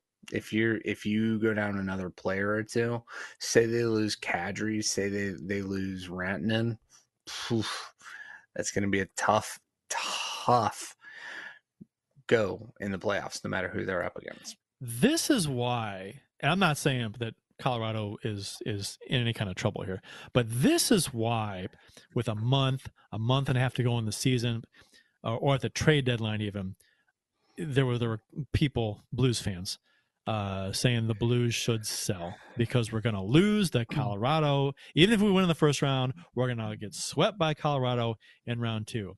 And my my, I just I I'm I have a hard time wrapping my mind around looking that far ahead. With so much hockey to play so much can happen. Players can get hurt. Players can get hot. Players can get cold. Um, all kinds of things can happen. And a second place team like the blues at the trade deadline is not going to be a seller right? Uh eh, Right. just because they may face colorado in the second round of the playoffs a month and a half from now. Yeah. it it that, that Well, it, it- it- I, it I- makes- no sense whatsoever.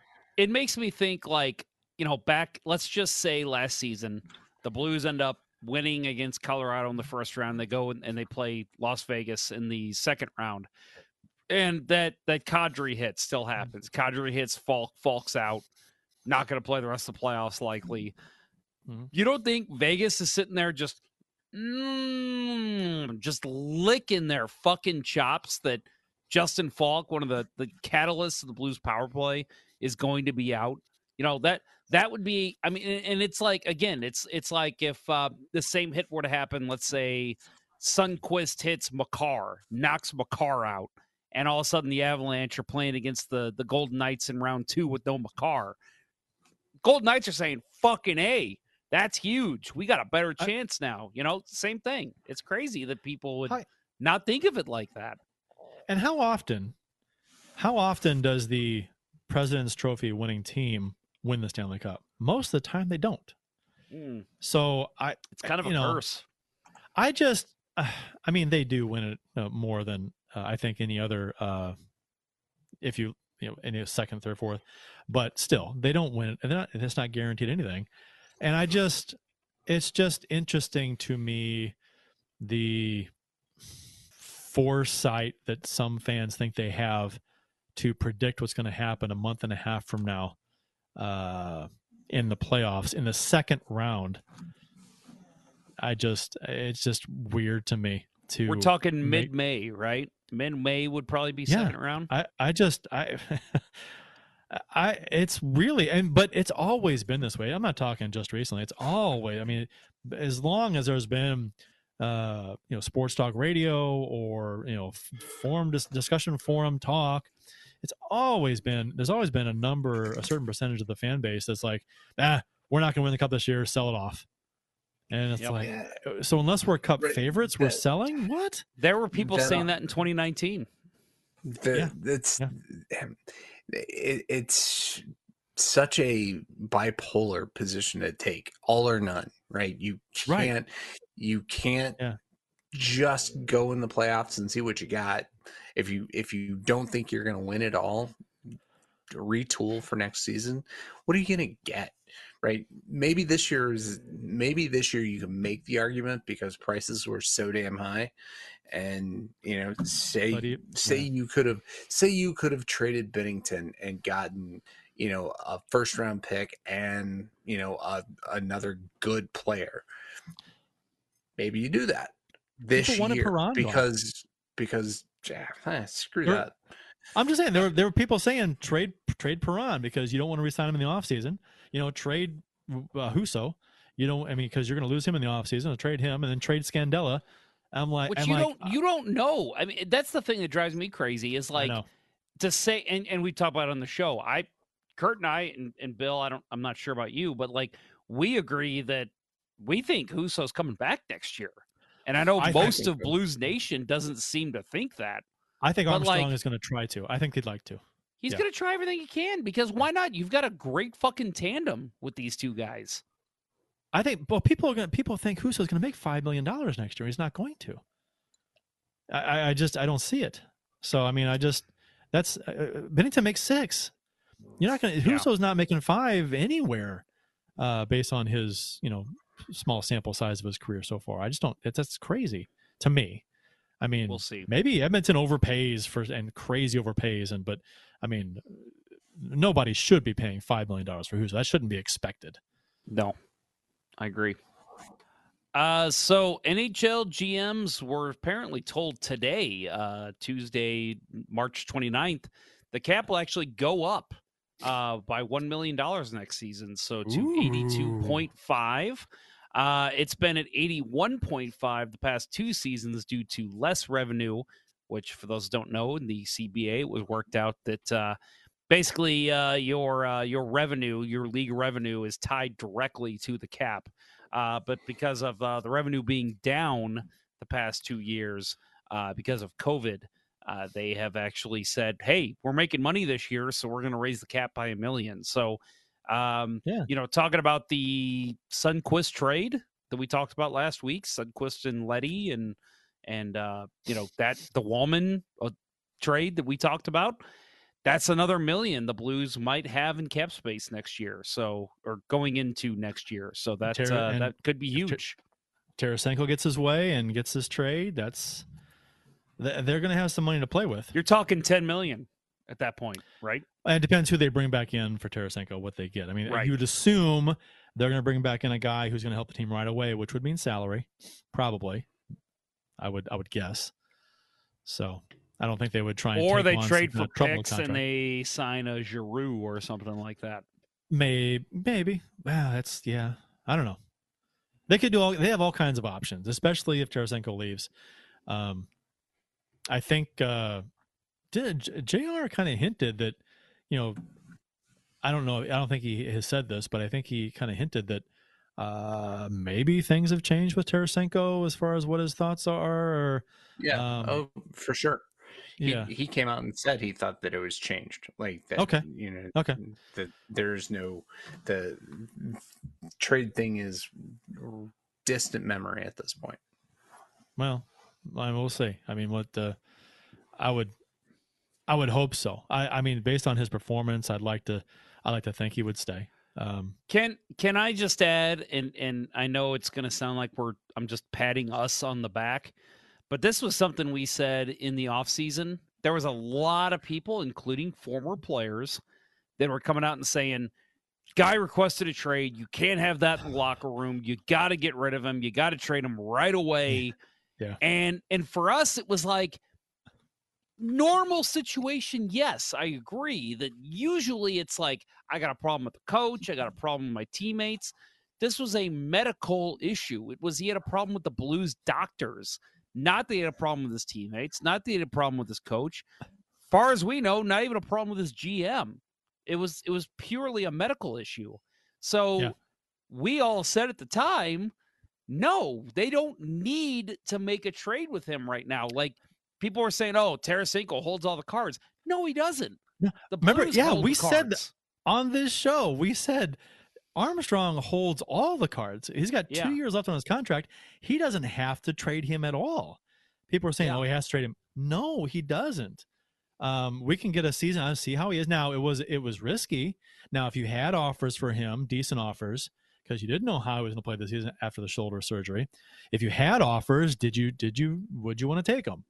But uh, I, I mean, if the offers that he had weren't to his liking, didn't weren't enough, so we held on to him, and that if you call it a gamble, uh, should pay off if they want to move him because Tarasenko's trade value in this offseason should be dramatically higher than it was last offseason because it looks like his shoulder should be okay, right? I mean, you never know, but it looks really good compared to what it has the past couple of years.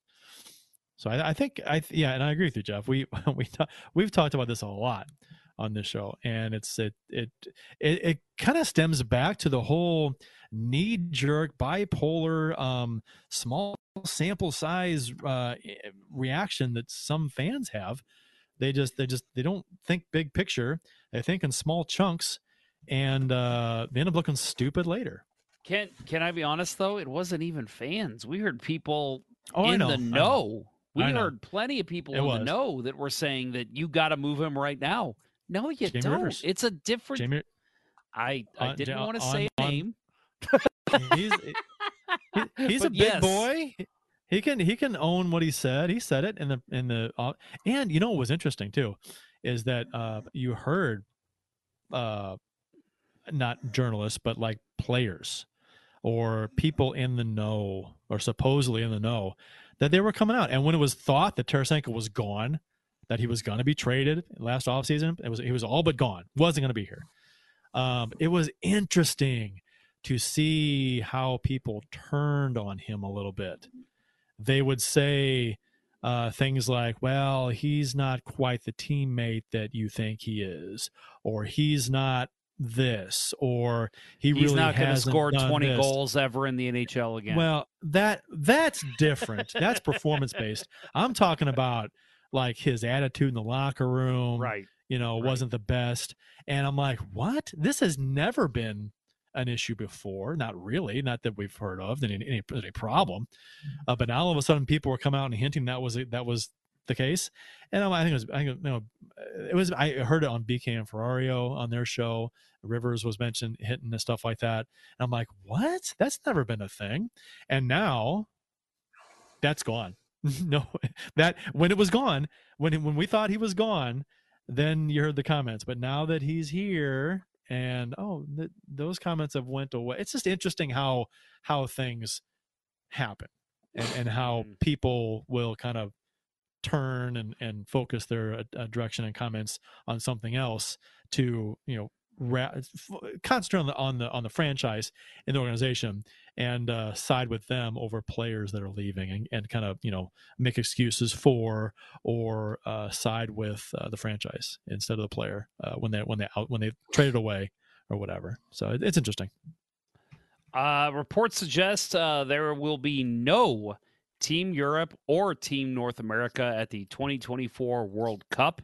Uh, I want to say if there's a typo here, we could say this is a quote from Let's Go Blues Radio, but uh, Bill Daly, not Bill Day, said that the 2024 World Cup of Hockey will return to having a traditional field made up of individual countries. Uh, there is still a lot of talk on whether this will actually happen, but if a 2024 version of the tournament uh, does happen, uh, the NHL and NHL Players Association uh, will have to basically meet to plan the event. Uh, that's again nothing for sure, but um, hopefully it's something that'll happen. So I. There was a lot of people who I saw like the sad emoji, and it was actually funny. I guess there was still a Twitter account that uh, Team North America had. I guess it was you know run by somebody in the NHL, and they just said our last goal in history, and it was you know the last goal they scored in the tournament. I thought that was kind of funny, but for me, it's like that was actually my problem with the last World Cup was I if you're gonna say this is the replacement for the Olympics, you have to have actual countries. You can't just have this gimmicky Team Europe, Team North America. I love this. I say if you're going to do it, go all the way out. You do preliminary with all the other different countries, you know, like a team. Um, what uh, hell? Where's Anze Kopitar from? Um, Slovenia. Slovenia. Slovenia, yeah. Have a team Slovenia, have a team Denmark, have a team, have them face each other first to get maybe two or three seeds into the tournament, and then you have the World Cup of Hockey, like the Olympics would have it. That's what I want. I I actually was not a fan of the Europe and North America teams. I, I I'm all about the countries. Uh, I, I I don't even care if it's a smaller tournament. Uh, I I uh, I'm Canada Cup, the World Cup of hockey. Uh, that shit was great. Uh, Great. Yeah. good, good hockey. Just fantastic hockey. Yep. Yeah, I agree. Yeah. I I think it's uh, on. I think it's on uh, YouTube. Uh, YouTube have the, some of the Canada Cup games. Um, Russia From and, 87. and uh, Canada. Yeah. I think uh, Jeff Golly. Ponder has one of those Okay. games on his YouTube channel. What's the which uh, which what year was it? Seven? What year was it when uh, there was the stick swinging incident uh, with the referee and um, and the Team Canada player? Who was? Oh, who was it? It was um, Mm, was it Esposito? It was 78? SSU. Esposito, this one, 78, 76? was it 78 maybe? 78? I think it was 78. It was. I could be it wrong. Might have been seventy or seventy six. It was, but yeah, Esposito swung his stick at the official. What didn't he? Or was it somebody else? Maybe it was somebody else. I think it was somebody Sounds like it sounds like an Ken, Esposito help move. us out here. I was gonna say, Ken, come on, I know you're listening. I think it was somebody else. But man, if you can catch clips of that somewhere, um, Yeah. man, that is. I mean, that's if that happened now. Why? I mean, that's you're you're getting suspended for a good chunk of games. Oh yeah. Canada Well, Cup, six wing official. while you're while um, you're looking Gary that up, Suter. uh, Gary, Gary well, Stewart? no, it, that's eighty seven. yeah, I was gonna say that Uh, wasn't That was the Canada. Cup. 72 Summit Series. So 72 probably. JP Parisé, was that who that was? Mac's dad. That's who Ken Morris has. JP 72. He says 72 JP. Parisé. Okay. We'll take it on right. Ken's authority. I trust Yeah, him. I mean, that's uh and they do. They, they have they have game 8. Game 8. That's uh from Yeah. the 72 How Summit Series crazy is on, that? on YouTube. The entire game. It's Eight 2 hours game and 60 series. minutes That makes no sense. Yeah, well they had ties too. They had Yeah. ties. Uh, and this was the deciding game, right? I think it was Uh, Matt Harris says, in my opinion, it's hard for me to root for a whole continent's worth of a team. Like I can feel Yeah, pride in. Team USA. Not sure I can feel pride Yeah. in the entirety of North America. And like part of agree with him. us, I remember because you know, like USA did okay and Canada did well, but like Canada won, I believe. But like, I remember thinking like. I guess I could root for Team North America, but like it's, It's- just silly. It's so like because right they had that team composed because it was Auston Matthews and Connor McDavid and like Yeah. all the young stars, and it was just like just put them on their countries teams. Like that's where they belong.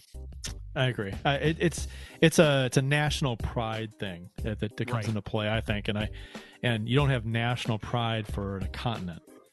Well, and? I also Not think really. like I also think the NHL did not plan on Team Europe making the final. So when Team Europe was there, I think that was kind of them going, "Oh shit, they're actually pretty fucking good." Oops. I mean, you can't you can't go to a game and chant USA when you're you're North America, right? It's what do you do? Mm-hmm. North NA, America. NA. North America. North America. Yeah, I don't know. It's yeah, just, just good. USA, Canada, Sweden, Finland, you know, whatever, Russia.